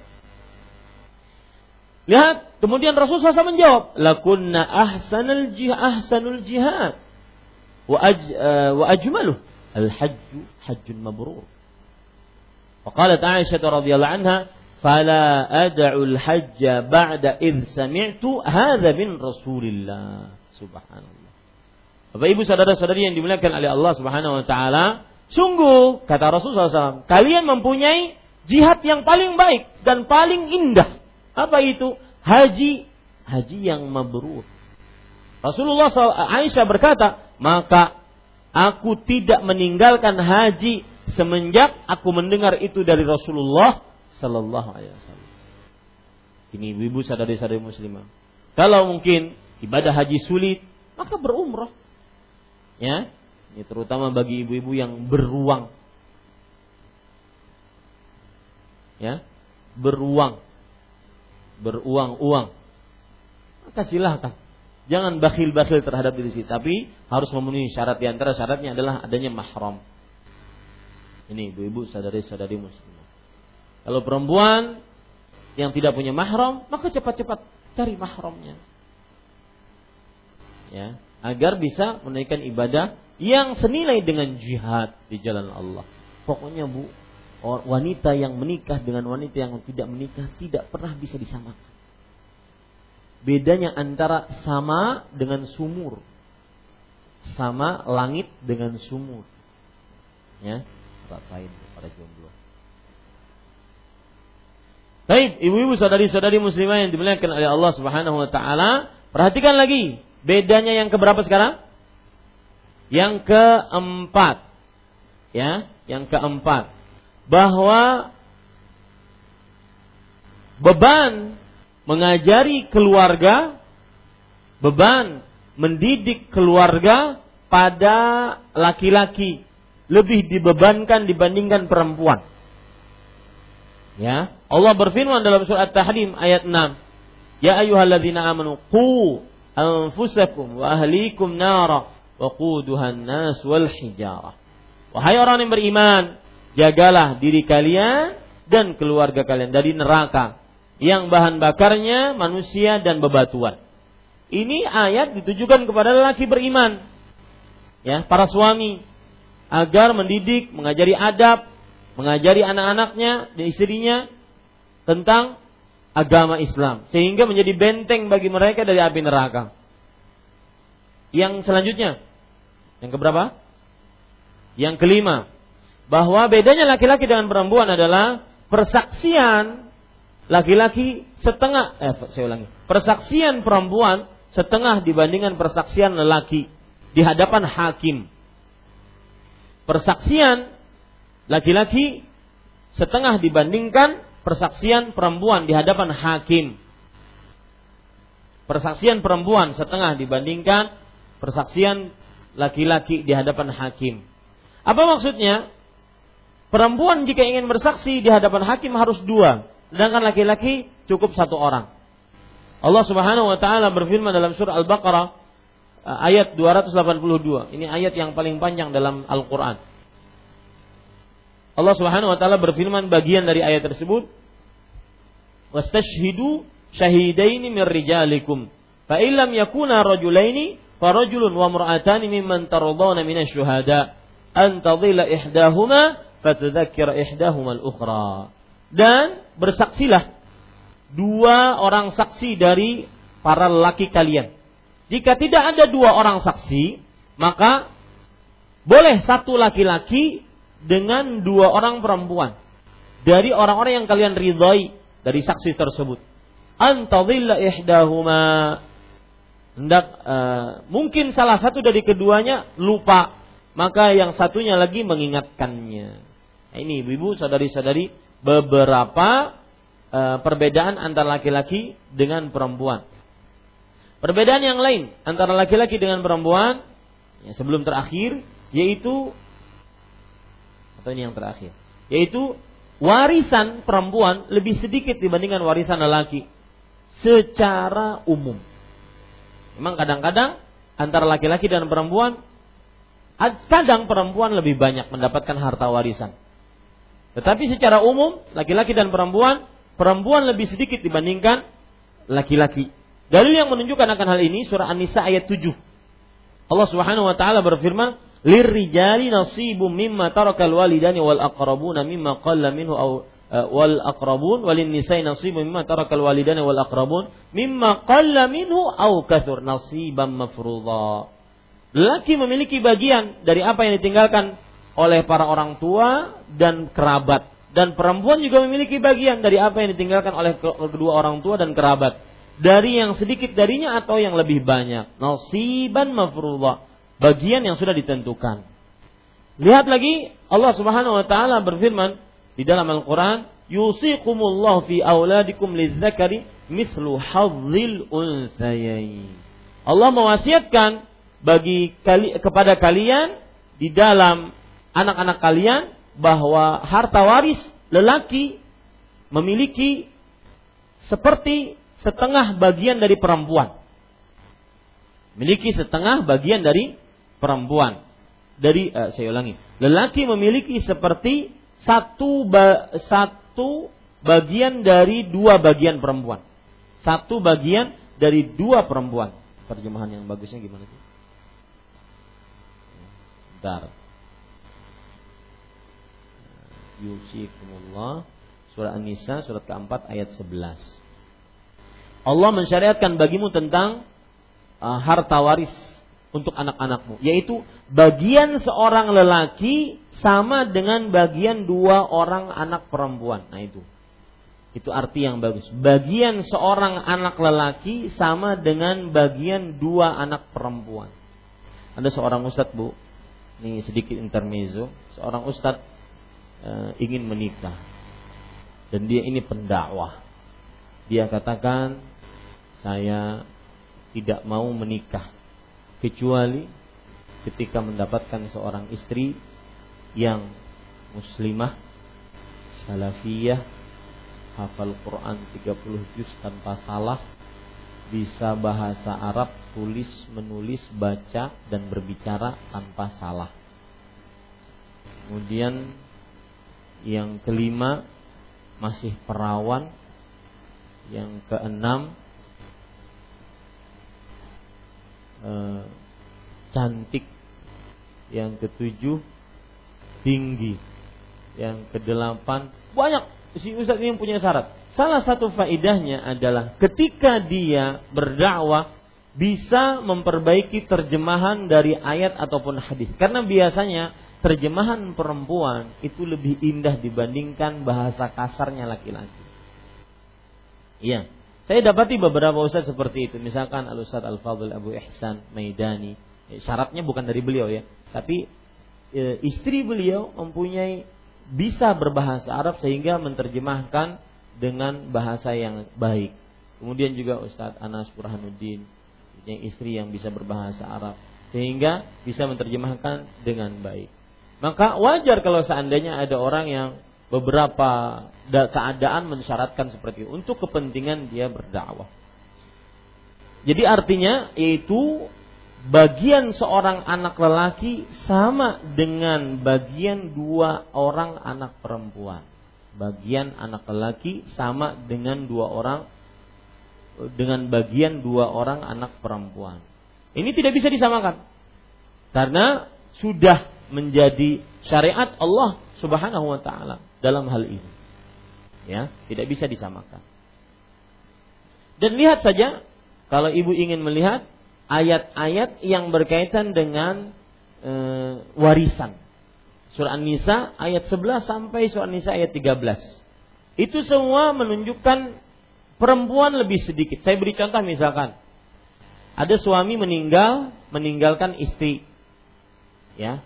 Suami meninggal meninggalkan istri istri ini tidak mempunyai anak. Jadi pernikahan mereka tidak mempunyai anak. Maka sang istri mendapatkan seperempat dari bagian harta warisan. Lalu sisanya dibagikan kepada ahli waris yang lain. Dia mendapatkan seperempat. Kenapa? Karena dia tidak punya keturunan. Kalau punya keturunan, maka sang istri mendapatkan seperdelapan. Disebutkan dalam surat Nisa ayat 11 sampai 13. Beda dengan kalau istri yang masih hidup eh, eh apa? Istrinya yang meninggal, suaminya yang masih hidup. Suaminya mendapatkan harta waris dari harta istrinya kalau seandainya tidak punya anak, maka setengah. Oh. Kalau tadi kan perempuan dapat berapa, Bu? Seperempat. Ini setengah. Ya. Kalau seandainya antara suami dan istri ini, istrinya meninggal dan mempunyai anak, maka sang suami mendapatkan seperempat. Kalau tadi perempuan dapat berapa? Seperdelapan. Dan seperti itu. Ya, tidak e, bahwa perempuan harta warisnya lebih sedikit dibandingkan laki-laki. Ibu tahu sebabnya apa? Salah satu penyebabnya adalah bahwa seorang perempuan, ibu-ibu sadari-sadari muslimah, dia mendapati harta yang banyak dalam kehidupannya dan tidak ada kewajiban untuk menafkahi keluarga. Dia dapat mahar, dia dapat harta waris, dia boleh dapat hadiah, dia dapat nafkah dari suaminya, ya, dan semisalnya. Sedangkan perempuan, eh, laki-laki, dia menafkahi keluarganya, ya. Maka apa yang sudah diatur dalam, oleh Allah Subhanahu wa taala dalam agama Islam dalam perihal mempunyai harta uh, pembagian harta waris ini benar-benar sudah di puncak keadilan. Ya, sudah di puncak keadilan. Baik, yang keberapa sekarang Bu? Yang ketujuh. Perbedaan antara laki-laki dan perempuan. Yang ketujuh yaitu dalam perihal talak. Talak di tangan laki-laki dan disandarkan kepada laki-laki. Allah Subhanahu wa taala berfirman di dalam Al-Qur'an surah At-Talaq ayat 1. Ya ayyuhalladzina ya ayyuhan nabiyyu idza talaqtumun nisa. Wahai nabi, jika kalian mentalak para perempuan. Ini menunjukkan bahwa hak talak ada pada lelaki. Hak talak ada pada lelaki. Di dalam ayat yang lain juga menunjukkan akan hal itu, itu surah Al-Baqarah ayat 237. Wa in talaqtumuhunna min qabli an tamassuhunna. Jika kalian mentalak perempuan-perempuan tersebut sebelum kalian sentuh. Ini juga menunjukkan bahwa talak pada tangan lelaki dan pada kekuasaan lelaki. Al-Baqarah ayat 230 juga seperti itu. Allah berfirman, "Fa in talaqaha fala tahillu lahu min ba'du hatta tankiha zaujan ghairah." Jika kalian mentalaknya, maka tidak halal untuknya uh, setelah itu sampai istri kalian atau bekas istri tadi nikah dengan suami yang baru selainnya. Ada uh, hadis Rasul Shallallahu Alaihi Wasallam diriwayatkan oleh Imam Ibnu Majah akan dan hadisnya Hasan. Talaqu liman akhadha bisaq. Sesungguhnya talak itu yang mempunyai hak adalah bagi siapa yang bekerja. Talak yang bekerja. Sak, akhadha sak artinya dia me, menyingsingkan bajunya sehingga kelihatan saknya. Sak itu lengan. Ya. Sehingga dia yang menafkahi keluarganya. Dialah yang paling pantas untuk me, me, apa, menggugurkan talak. Nih ibu-ibu, saudari-saudari yang dimuliakan oleh Allah Subhanahu wa taala.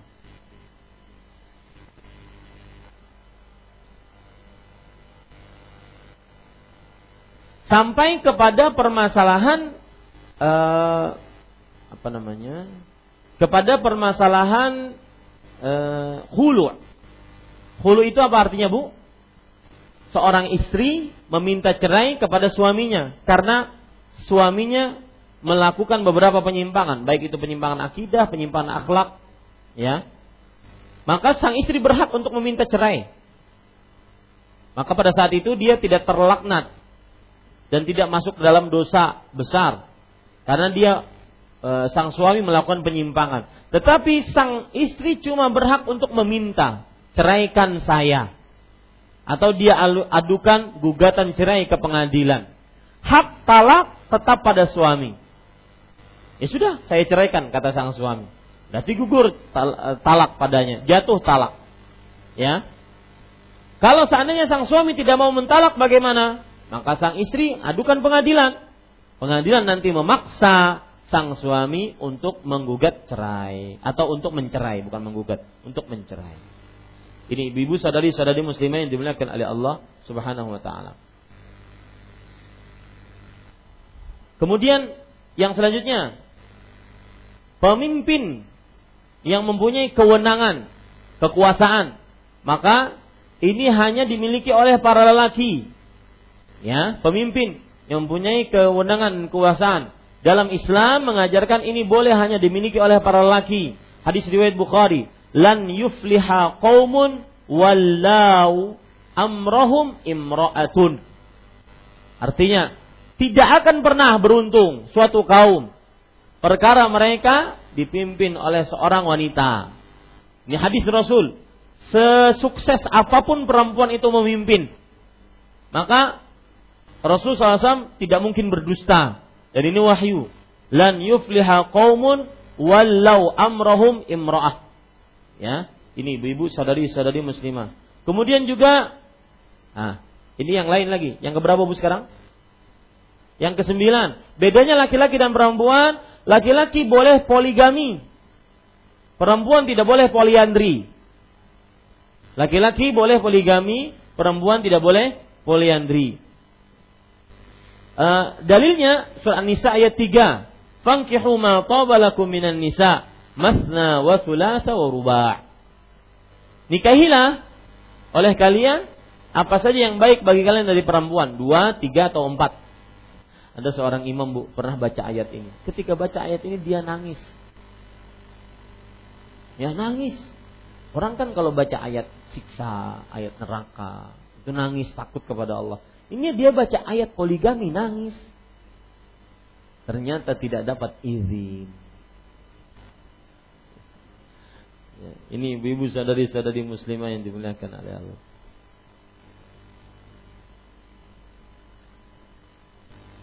Ada timbul pen, e, pertanyaan, kenapa perempuan tidak boleh poliandri?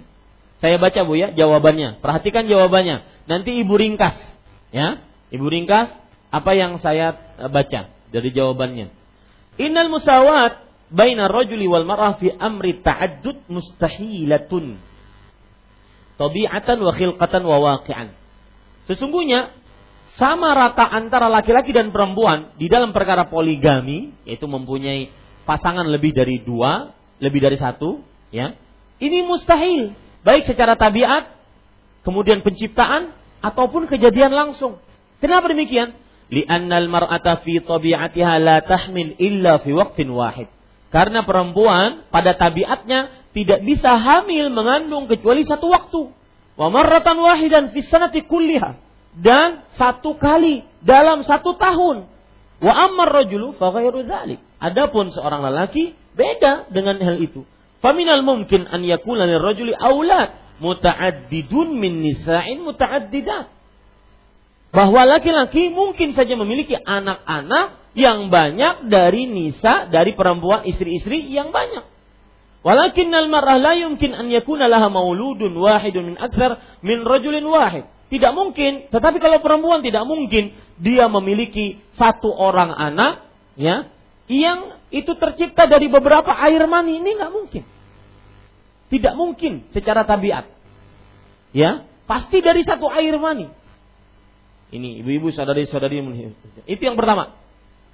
Jadi ringkasannya gimana Ustaz? Bahwa poliandri tidak diperbolehkan karena bertentangan dengan tabiat penciptaan manusia, penciptaan wanita tersebut. Kalau laki-laki mungkin mempunyai anak yang banyak dari istri yang banyak, istri yang empat. Mungkin. Kalau perempuan tidak mungkin mempunyai anak kecuali satu dan tidak mungkin dari air mani yang banyak, hanya satu. Itu satu. Wa aidan ta'addudul azwaj binisbati ila al-mar'ah yudayyi'u nisbata waladiha ila syakhsin muayyan. Yang kedua ini, perhatikan ya. Ini sering diutarakan oleh orang-orang yang mengangkat feminisme, setara gender, kemudian emansipasi, liberalisme, sekuler dan semisalnya. Ya, coba perhatikan. Dan kedua, banyaknya suami bagi perempuan itu akan menghilangkan nasab anaknya kepada seseorang. Ini nasabkan kepada siapa? Ya. Hidungnya laki pertama, bibirnya laki kedua. Ini nasabkan kepada siapa? Dan tidak mungkin itu bisa terjadi, tidak mungkin. Karena satu sel tel, sel e, sperma itu akan menuju kepada satu sel telur saja. Tidak mungkin mereka rebutan gitu. Tidak mungkin. Atau mereka bergabung. Gak mungkin. Ayo kita gabung dulu, baru kita seburu. Gak mungkin ya. Walaisal amru kadzalika binisbati ila rajul fi ta'addudi zaujatih. Nah, kalau laki-laki beda, dia punya satu, dua, tiga, empat, maka anak-anaknya bisa dinasabkan kepada dia semua. Sedangkan kalau seandainya perempuan punya suami satu, dua, tiga, empat, misalkan, maka itu dinasabkan kepada siapa? Ya, kepada siapa? Dan beginilah orang-orang Arab jahiliyah dahulu Kemudian yang ketiga sebabnya tidak boleh seorang perempuan poliandri wahwa anna rajula haqqun anna lirrajuli haqqu ri'asatil usrah fi jami'i syawa syara'il alam. Fa idza abahna lizawjati ta'addud ta'addud al-azwaj faliman takunu ri'asatul usrah ataqda'u laha jami'an? Lihat, yang ketiga, sesungguhnya lelaki memiliki kepemimpinan dalam keluarga dalam seluruh keperluan keluarga tersebut. Kalau kita bolehkan perempuan poliandri punya suami satu, dua, tiga, empat, ini yang jadi pemimpin siapa? Pemimpin keluarganya siapa? Ya, kata Rahman, ih bulu jurai. Ya, pemimpin keluarganya siapa? Ya ini ibu-ibu, sadari-sadari. Jadi uh, poliandri, ya, itu adalah buruk secara akal, haram secara syariat, mustahil secara tabiat, dan realistis. Saya ulangi, poliandri buruk secara akal, haram secara syariat, mustahil secara tabiat dan realistis. Ini ibu-ibu sadari-sadari muslimah yang dimuliakan oleh Allah Subhanahu wa taala. Oh, masih tersisa sebenarnya. Eh, masih tersisa dalam perihal saya sebutkan secara cepat Bu ya. Silahkan ditulis. Dalam perihal bermasalah berbagai macam permasalahan fikih. Kalau tadi secara umum ini fikih. Bedanya antara hukum laki-laki dan hukum perempuan. Misalkan safar, satu, safar, safar perempuan harus dengan mahram, laki-laki tidak. Ya, safar. Kemudian yang kedua, uh, puasa. Puasa harus dengan izin suami, sedangkan istri tidak uh, apa? Saya ulangi. Istri ingin berpuasa harus dengan izin suami. Suami tidak perlu izin. Kemudian yang ketiga, ini masalah-masalah fikih. Jika imam salah, maka makmum lelaki mengucapkan subhanallah. Subhanallah. Ya. Jadi kalau misalkan e, imamnya salah, maka makmum laki ingin memperingatkan subhanallah. Ternyata sang imam mengatakan walhamdulillah. Ya, tidak paham imamnya. Nah, kemudian kalau perempuan salah, maka eh apa? Kalau imamnya salah, perempuan memperbaiki dengan apa? Dengan tasfik, yaitu dengan memukul tangan. Ya, memukul tangan seperti ini. Ya, ternyata imamnya tidak paham. Woi, diaman woi. Yang keempat, yaitu perempuan tidak diperbolehkan untuk menggundur rambutnya ketika tahallul. Hanya memendekkan rambutnya. Sedangkan lelaki ketika tahallul dianjurkan dan sangat dianjurkan untuk menggundur rambutnya. Yang kelima, dalam masalah sujud, bahwasanya perempuan sangat uh, harus taat kepada suami kalau seandainya seorang manusia diperbolehkan sujud kepada manusia lain, niscaya Rasul Shallallahu Alaihi Wasallam akan memerintahkan perempuan sujud kepada suaminya. Ini dalam perihal masalah sujud. Yang keenam, dalam perihal masalah saf solat, saf laki-laki yang paling baik di depan, saf perempuan di belakang. Ya, saf laki-laki yang paling baik di depan, saf perempuan di belakang. Kemudian dalam perihal masalah solat di masjid, solat perempuan di rumah lebih utama dibandingkan solat di masjid. Beda dengan laki-laki. Solatnya lelaki di masjid lebih wajib, bukan lebih wajib, wajib dibanding eh, dibandingkan perempuan. Ya, ini ibu-ibu saudari-saudari muslimah. Dalam perihal Jumat, Jumat bagi laki-laki wajib, sedangkan Jumat bagi perempuan tidak wajib. Ini semuanya sebenarnya ada dalil-dalilnya karena tidak cukup kita sebutkan secara ringkas. Kemudian akikah, akikah bagi anak laki-laki dua kambing dan bagi anak perempuan satu kambing. Ini, ibu-ibu, ini beberapa dalil yang menunjukkan bahwa terjadi perbedaan antara laki-laki dan perempuan. Maka kita katakan Islam me uh, apa ya? Syariatnya mengandung persamaan laki-laki dan perempuan yang sudah diatur dalam Islam dan mengandung perbedaan antara laki-laki dan perempuan yang sudah diatur dalam Islam. Demikian. Wallahu a'lam. Kira-kira itu yang bisa disampaikan uh, kepada ibu-ibu saudari-saudari muslimah dan juga para pendengar radio Gama Madinah dan juga kawan-kawan yang mengikuti dari status Facebook saya, maka silahkan jika ingin bertanya langsung dipersilahkan. Wallahu alam sallallahu nabi Muhammad walhamdulillahirabbil alamin. Nah, silahkan Bu. Insya Allah pekan depan kita akan e, membicarakan lebih kental pembicaraannya berkaitan dengan tata cara pernikahan, syarat-syarat nikah, syarat-syarat dalam pernikahan, kemudian e, rukun-rukun nikah apa saja kita akan lebih dalam masalah itu insya Allah taala. Nah, silahkan ibu.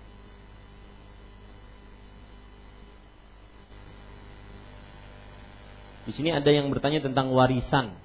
Saya kalau ditanya tentang warisan tuh ingat Syekh Abdul Muhsin Al-Abbad hafizahullah. Beliau selalu kalau ditanya tentang warisan, beliau mengatakan tiga perkara yang aku benci untuk menjawab pertanyaannya. Pertama, warisan, kemudian e, perkara talak, kemudian perkara rujuk. Kenapa? Karena ini berhubungan dengan keluarga besar. Kemudian berhubungan dengan e, kelangsungan keluarga tersebut. Maka e, nanti akan saya lihat tentang masalah ini. Saya mau bertanya tentang warisan, kata ibu ini. Kalau saya bisa jawab, maka saya jawab. Kalau tidak, maka saya katakan uh, ajukan permasalahannya ke pengadilan agama. Wallahu a'lam. Silakan Bu. Nah. Waalaikumsalam warahmatullahi Terima kasih Ustaz untuk materi hari ini. Uh, yang ingin saya tanyakan uh, untuk uh, batasan jika saat ada seorang e, perempuan dia menikah dengan laki-laki yang mungkin sudah punya anak laki-laki dan perempuan misalnya. Nah, sejauh manakah batasan menikah dengan duda?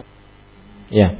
Jadi e, sejauh manakah batasan e, menjaga aurat antara ibu sambung ini dengan anak laki-lakinya? Seandainya anak itu nanti sudah balik, apakah tetap harus berhijab lengkap atau mungkin e, boleh uh, lepas jilbab mungkin pas sudah di rumah walaupun di depan anak sambung itu. Kemudian uh, untuk uh, istri yang uh, di mana mungkin kalau istri pemimpin rumah tangga ya Ustadz ya untuk di rumahnya. Cuma apabila ada seorang istri yang mendominasi untuk hal keuangan uh, bahkan sampai laki-lakinya ini uh, tidak untuk membantu orang tua ataupun saudaranya harus mungkin harus diam-diam atau tidak memberitahu kepada istrinya. Uh, dan kalaupun ketahuan tuh kayak dimarahin istrinya langsung gitu Ustaz. Uh, sedangkan istrinya sendiri untuk pengeluaran dia tuh tidak minta izin atau tidak harus melaporkan kepada suaminya. Belum membayangkan kalau suami gitu bagaikan ayam jago dimarahi ayam betina. Hmm. ya. Mungkin gimana hukumnya Ustaz untuk uh, istri seperti itu dan bagaimana cara kita mungkin untuk menegurnya yang lebih mungkin karena usianya lebih tua atau ini supaya lebih sopan. Terima kasih. Assalamualaikum warahmatullahi wabarakatuh. Waalaikumsalam warahmatullahi wabarakatuh. Yang pertama yaitu tentang uh, apa tadi Bu? Saya ingatnya yang jago tadi. Hah? Tentang ah, duda. Aurat. Ya, batasan aurat seorang ibu sambung dengan anak-anak tirinya. Ya. Maka ibu-ibu perhatikan baik-baik ada ayat dalam surah An-Nisa ayat 23.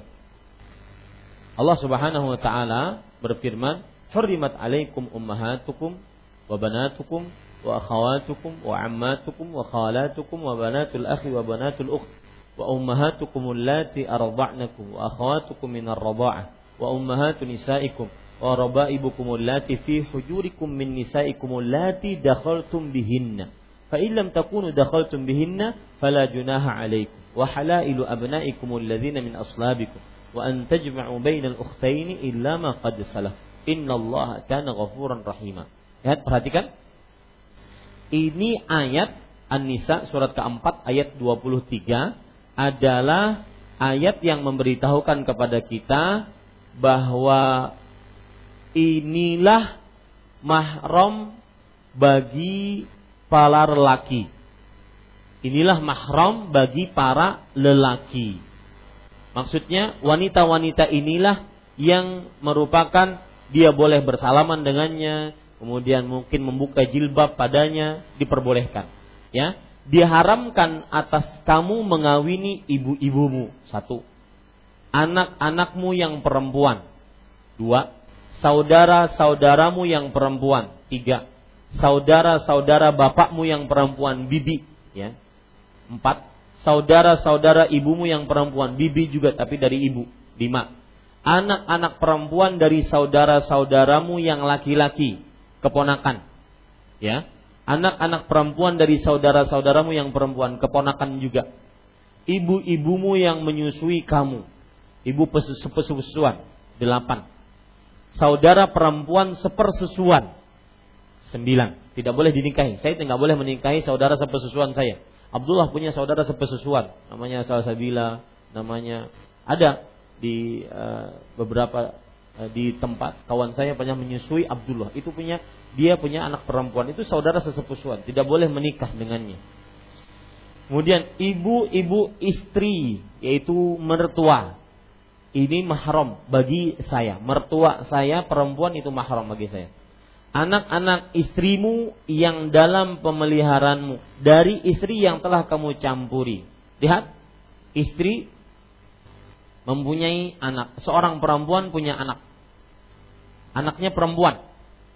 Maka kemudian dinikahi oleh laki-laki. Ketika nikah dan sudah digauli, maka anak perempuan ini adalah mahram bagi laki-laki. Mahram bagi laki-laki. Ini yaitu bagi suami sambungnya ini. Ya, bagi suami sambung. Ini ibu, saudari-saudari muslimah yang dimuliakan oleh Allah.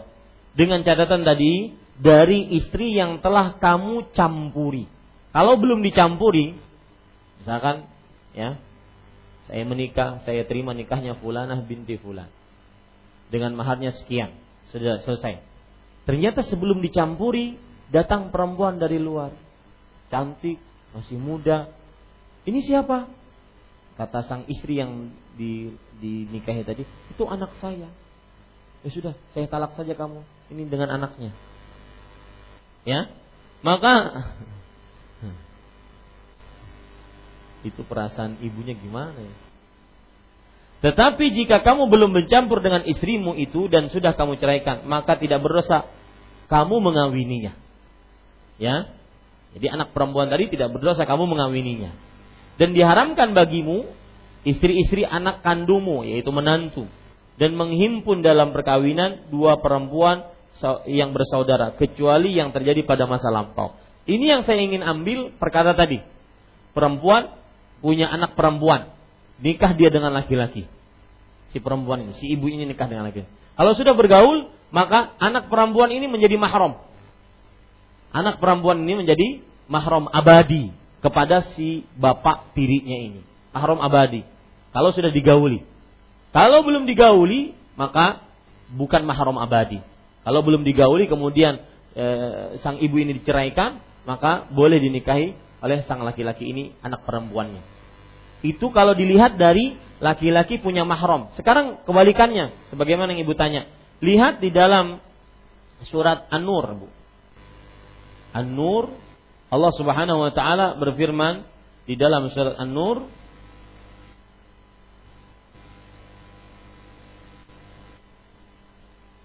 ayat yang ke-31. Perhatikan, kullil mu'minat yaghdudna min absarihinna wa yahfazna furujahunna wa la yubdina zinatahunna illa ma dhahara minha.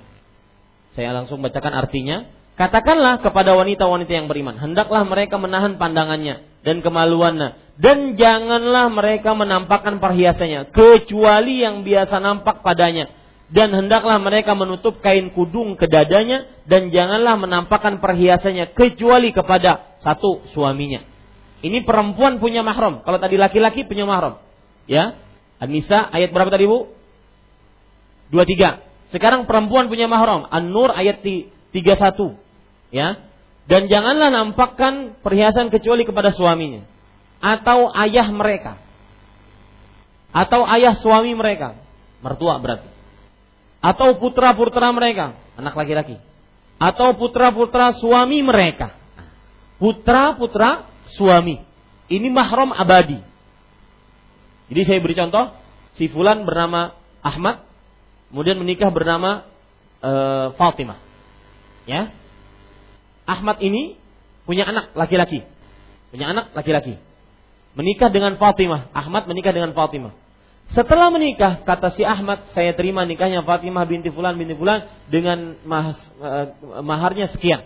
Maka otomatis anak laki-lakinya ini menjadi mahram. Meskipun belum bergaul. Antara Ahmad dengan Fatimah. Beda dengan tadi. Ya, meskipun belum bergaul, karena tidak disebutkan dalam ayat, ya, bahwasanya putra-putra eh, mana? Putra-putra mereka, ayah suami mereka dan putra-putra mereka atau putra-putra suami mereka. Saya ulangi ya, Bu. Suami. Kemudian ayah. Kemudian ayah suami mertua. Kemudian anak lelaki. Kemudian putra-putra suami mereka yaitu anak-anak laki-laki tiri. Anak laki-laki tiri. Saudara-saudara laki, saudara kandung, saudara sebapak, saudara seibu sama saja. Putra-putra saudara laki keponakan, laki-laki. Kemudian putra-putra saudara perempuan mereka keponakan tapi dari saudara perempuan. Atau wanita-wanita Islam, budak-budak yang mereka miliki, pelayan-pelayan laki-laki yang tidak mempunyai keinginan terhadap wanita atau anak-anak yang belum mengerti tentang aurat wanita. Nah, ini semua ibu-ibu saudari-saudari adalah uh, perempuan punya mahram, begitu. Maka menjawab pertanyaan ibu tadi, bagaimana sikap ibu tiri terhadap anak-anak tirinya yang laki-laki terutama, terutama dalam perihal berpakaian. Maka jawabannya dia seperti anak sendiri. Kalau seandainya masih kecil, maka kita bisa membuka yang lebih hanya daripada rambut, lengan, e, kaki. Kalau masih kecil, yang belum balik, ya, belum mumayyiz. Tapi kalau sudah mumayyiz, apalagi kalau sudah balik, maka kita perlihatkan yang sewajarnya. Boleh memperlihatkan kepala, rambut, kemudian tangan, ya, kemudian kaki. Ya, tidak mengapa yang seperti itu. Ini wallahu alam.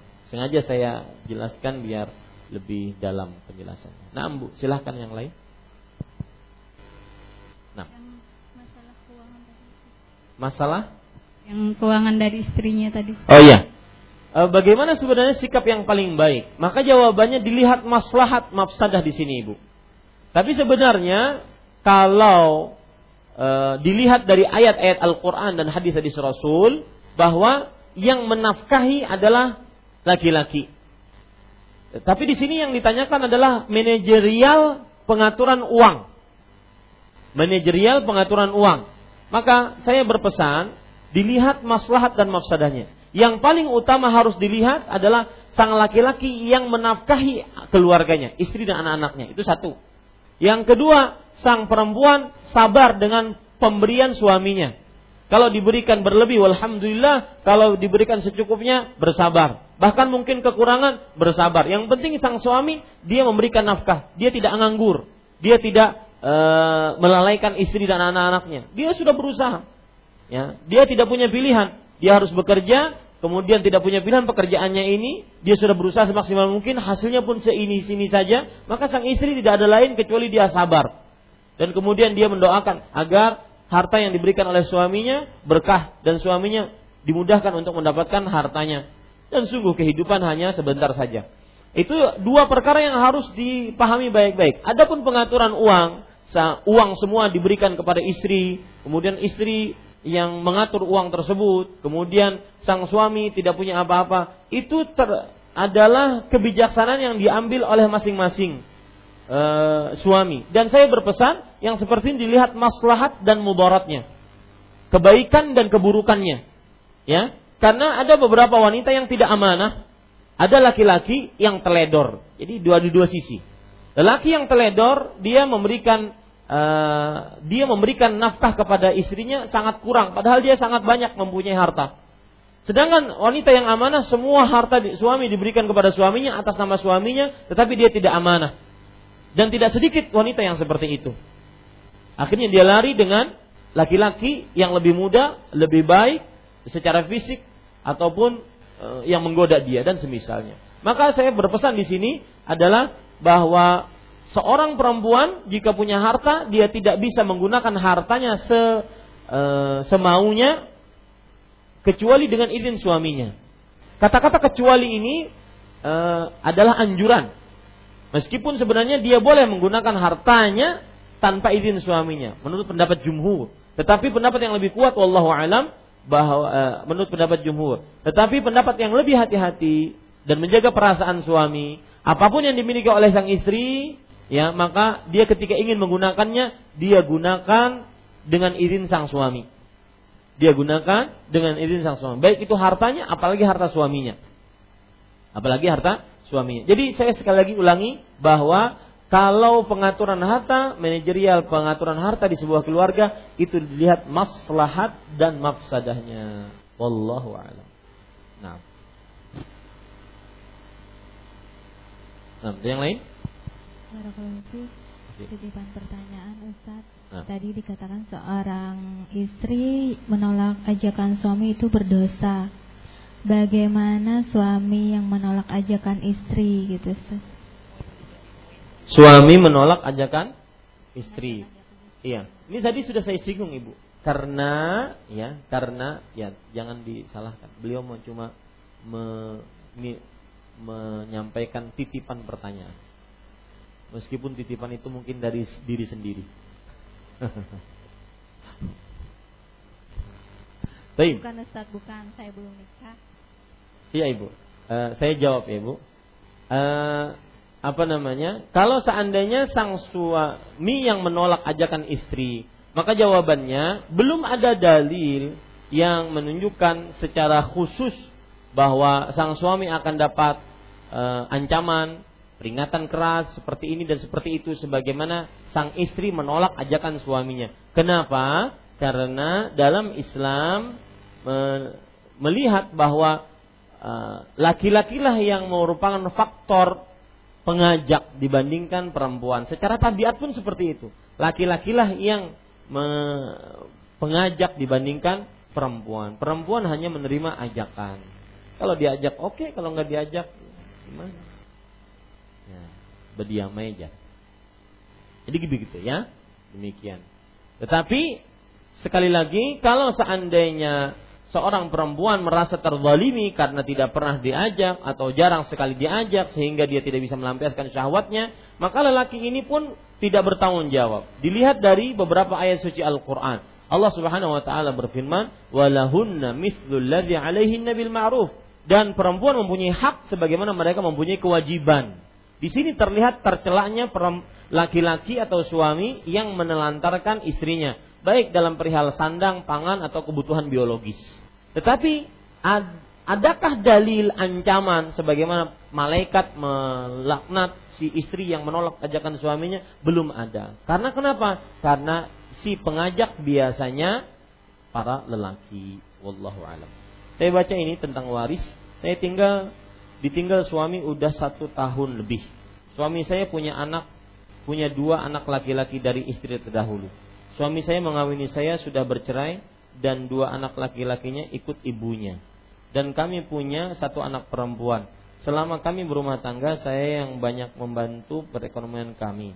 Hingga saya dapat membeli rumah dan kendaraan. Suami saya berpesan bahwa rumah yang kami tempati dihibahkan kepada anak kami yang perempuan, tapi hanya dilisankan saja kepada saya dan saudara-saudara suami saya. Sedangkan suami saya masih punya seorang ibu dan mertua ibu suami. Saya tidak bersedia mengambil bagiannya. Kata beliau diserahkan ke anak kami. Yang saya tanyakan, apakah hibah suami itu sah? Apakah dua anak laki-laki suami mendapatkan bagian? bagaimana pembagian yang benar, kalau hibah itu sah, bagaimana menyampaikan pada dua anak laki-laki tersebut agar mau menerima. Yang pertama, hibah itu sah jika ada bukti. Jika ada buktinya. Yang kedua, dua anak laki-laki suami yang mendapatkan bagian. Bagiannya dari mana? Dari e, mendapatkan apa? Karena sang suami hanya menghibahkan kepada anak perempuannya dari istri yang kedua ya kecuali kalau seandainya sang suami sudah meninggal maka rumah tersebut menjadi waris. Harta yang diwariskan. Yang menjadi ahli warisnya dua anak laki-lakinya satu anak perempuannya ah, kemudian ah, istrinya yang belum dicerainya itu ahli waris semua. Tetapi ini kan statusnya hibah suaminya masih hidup. Bagaimana pembagian yang benar? Maka tidak ada pembagian yang benar kecuali sang eh, suami sudah menghibahkan rumah tersebut kepada anak perempuannya. Kalau hibah itu sah, bagaimana menyampaikan pada dua anak laki-laki tersebut agar mau menerima? Maka jawabannya disampaikan bahwa ini dengan data seperti ini, dengan saksi-saksi si fulan fulan fulan eh, bahwa sang suami menyerahkan dan menghibahkan menghadiahkan rumah ini untuk anak perempuan. Demikian. Wallahu a'lam. Kemudian saya ingin e, mengklarifikasi, saya ditinggal suami udah lebih satu tahun. Apakah ditinggal di sini dicerai atau tidak? Kalau seandainya dicerai, maka pada saat itu berlaku hukum cerai. Ya. Kalau seandainya tidak dicerai, maka dia sang perempuan ini tidak boleh menggantung dirinya dan perkawinannya. Dia harus minta kejelasan kepada sang per, sang suami tersebut. Wallahu a'lam. Nah, satu lagi Bu, kalau ada. Tidak ada? Ya, kita cukupkan dengan kafaratul majlis.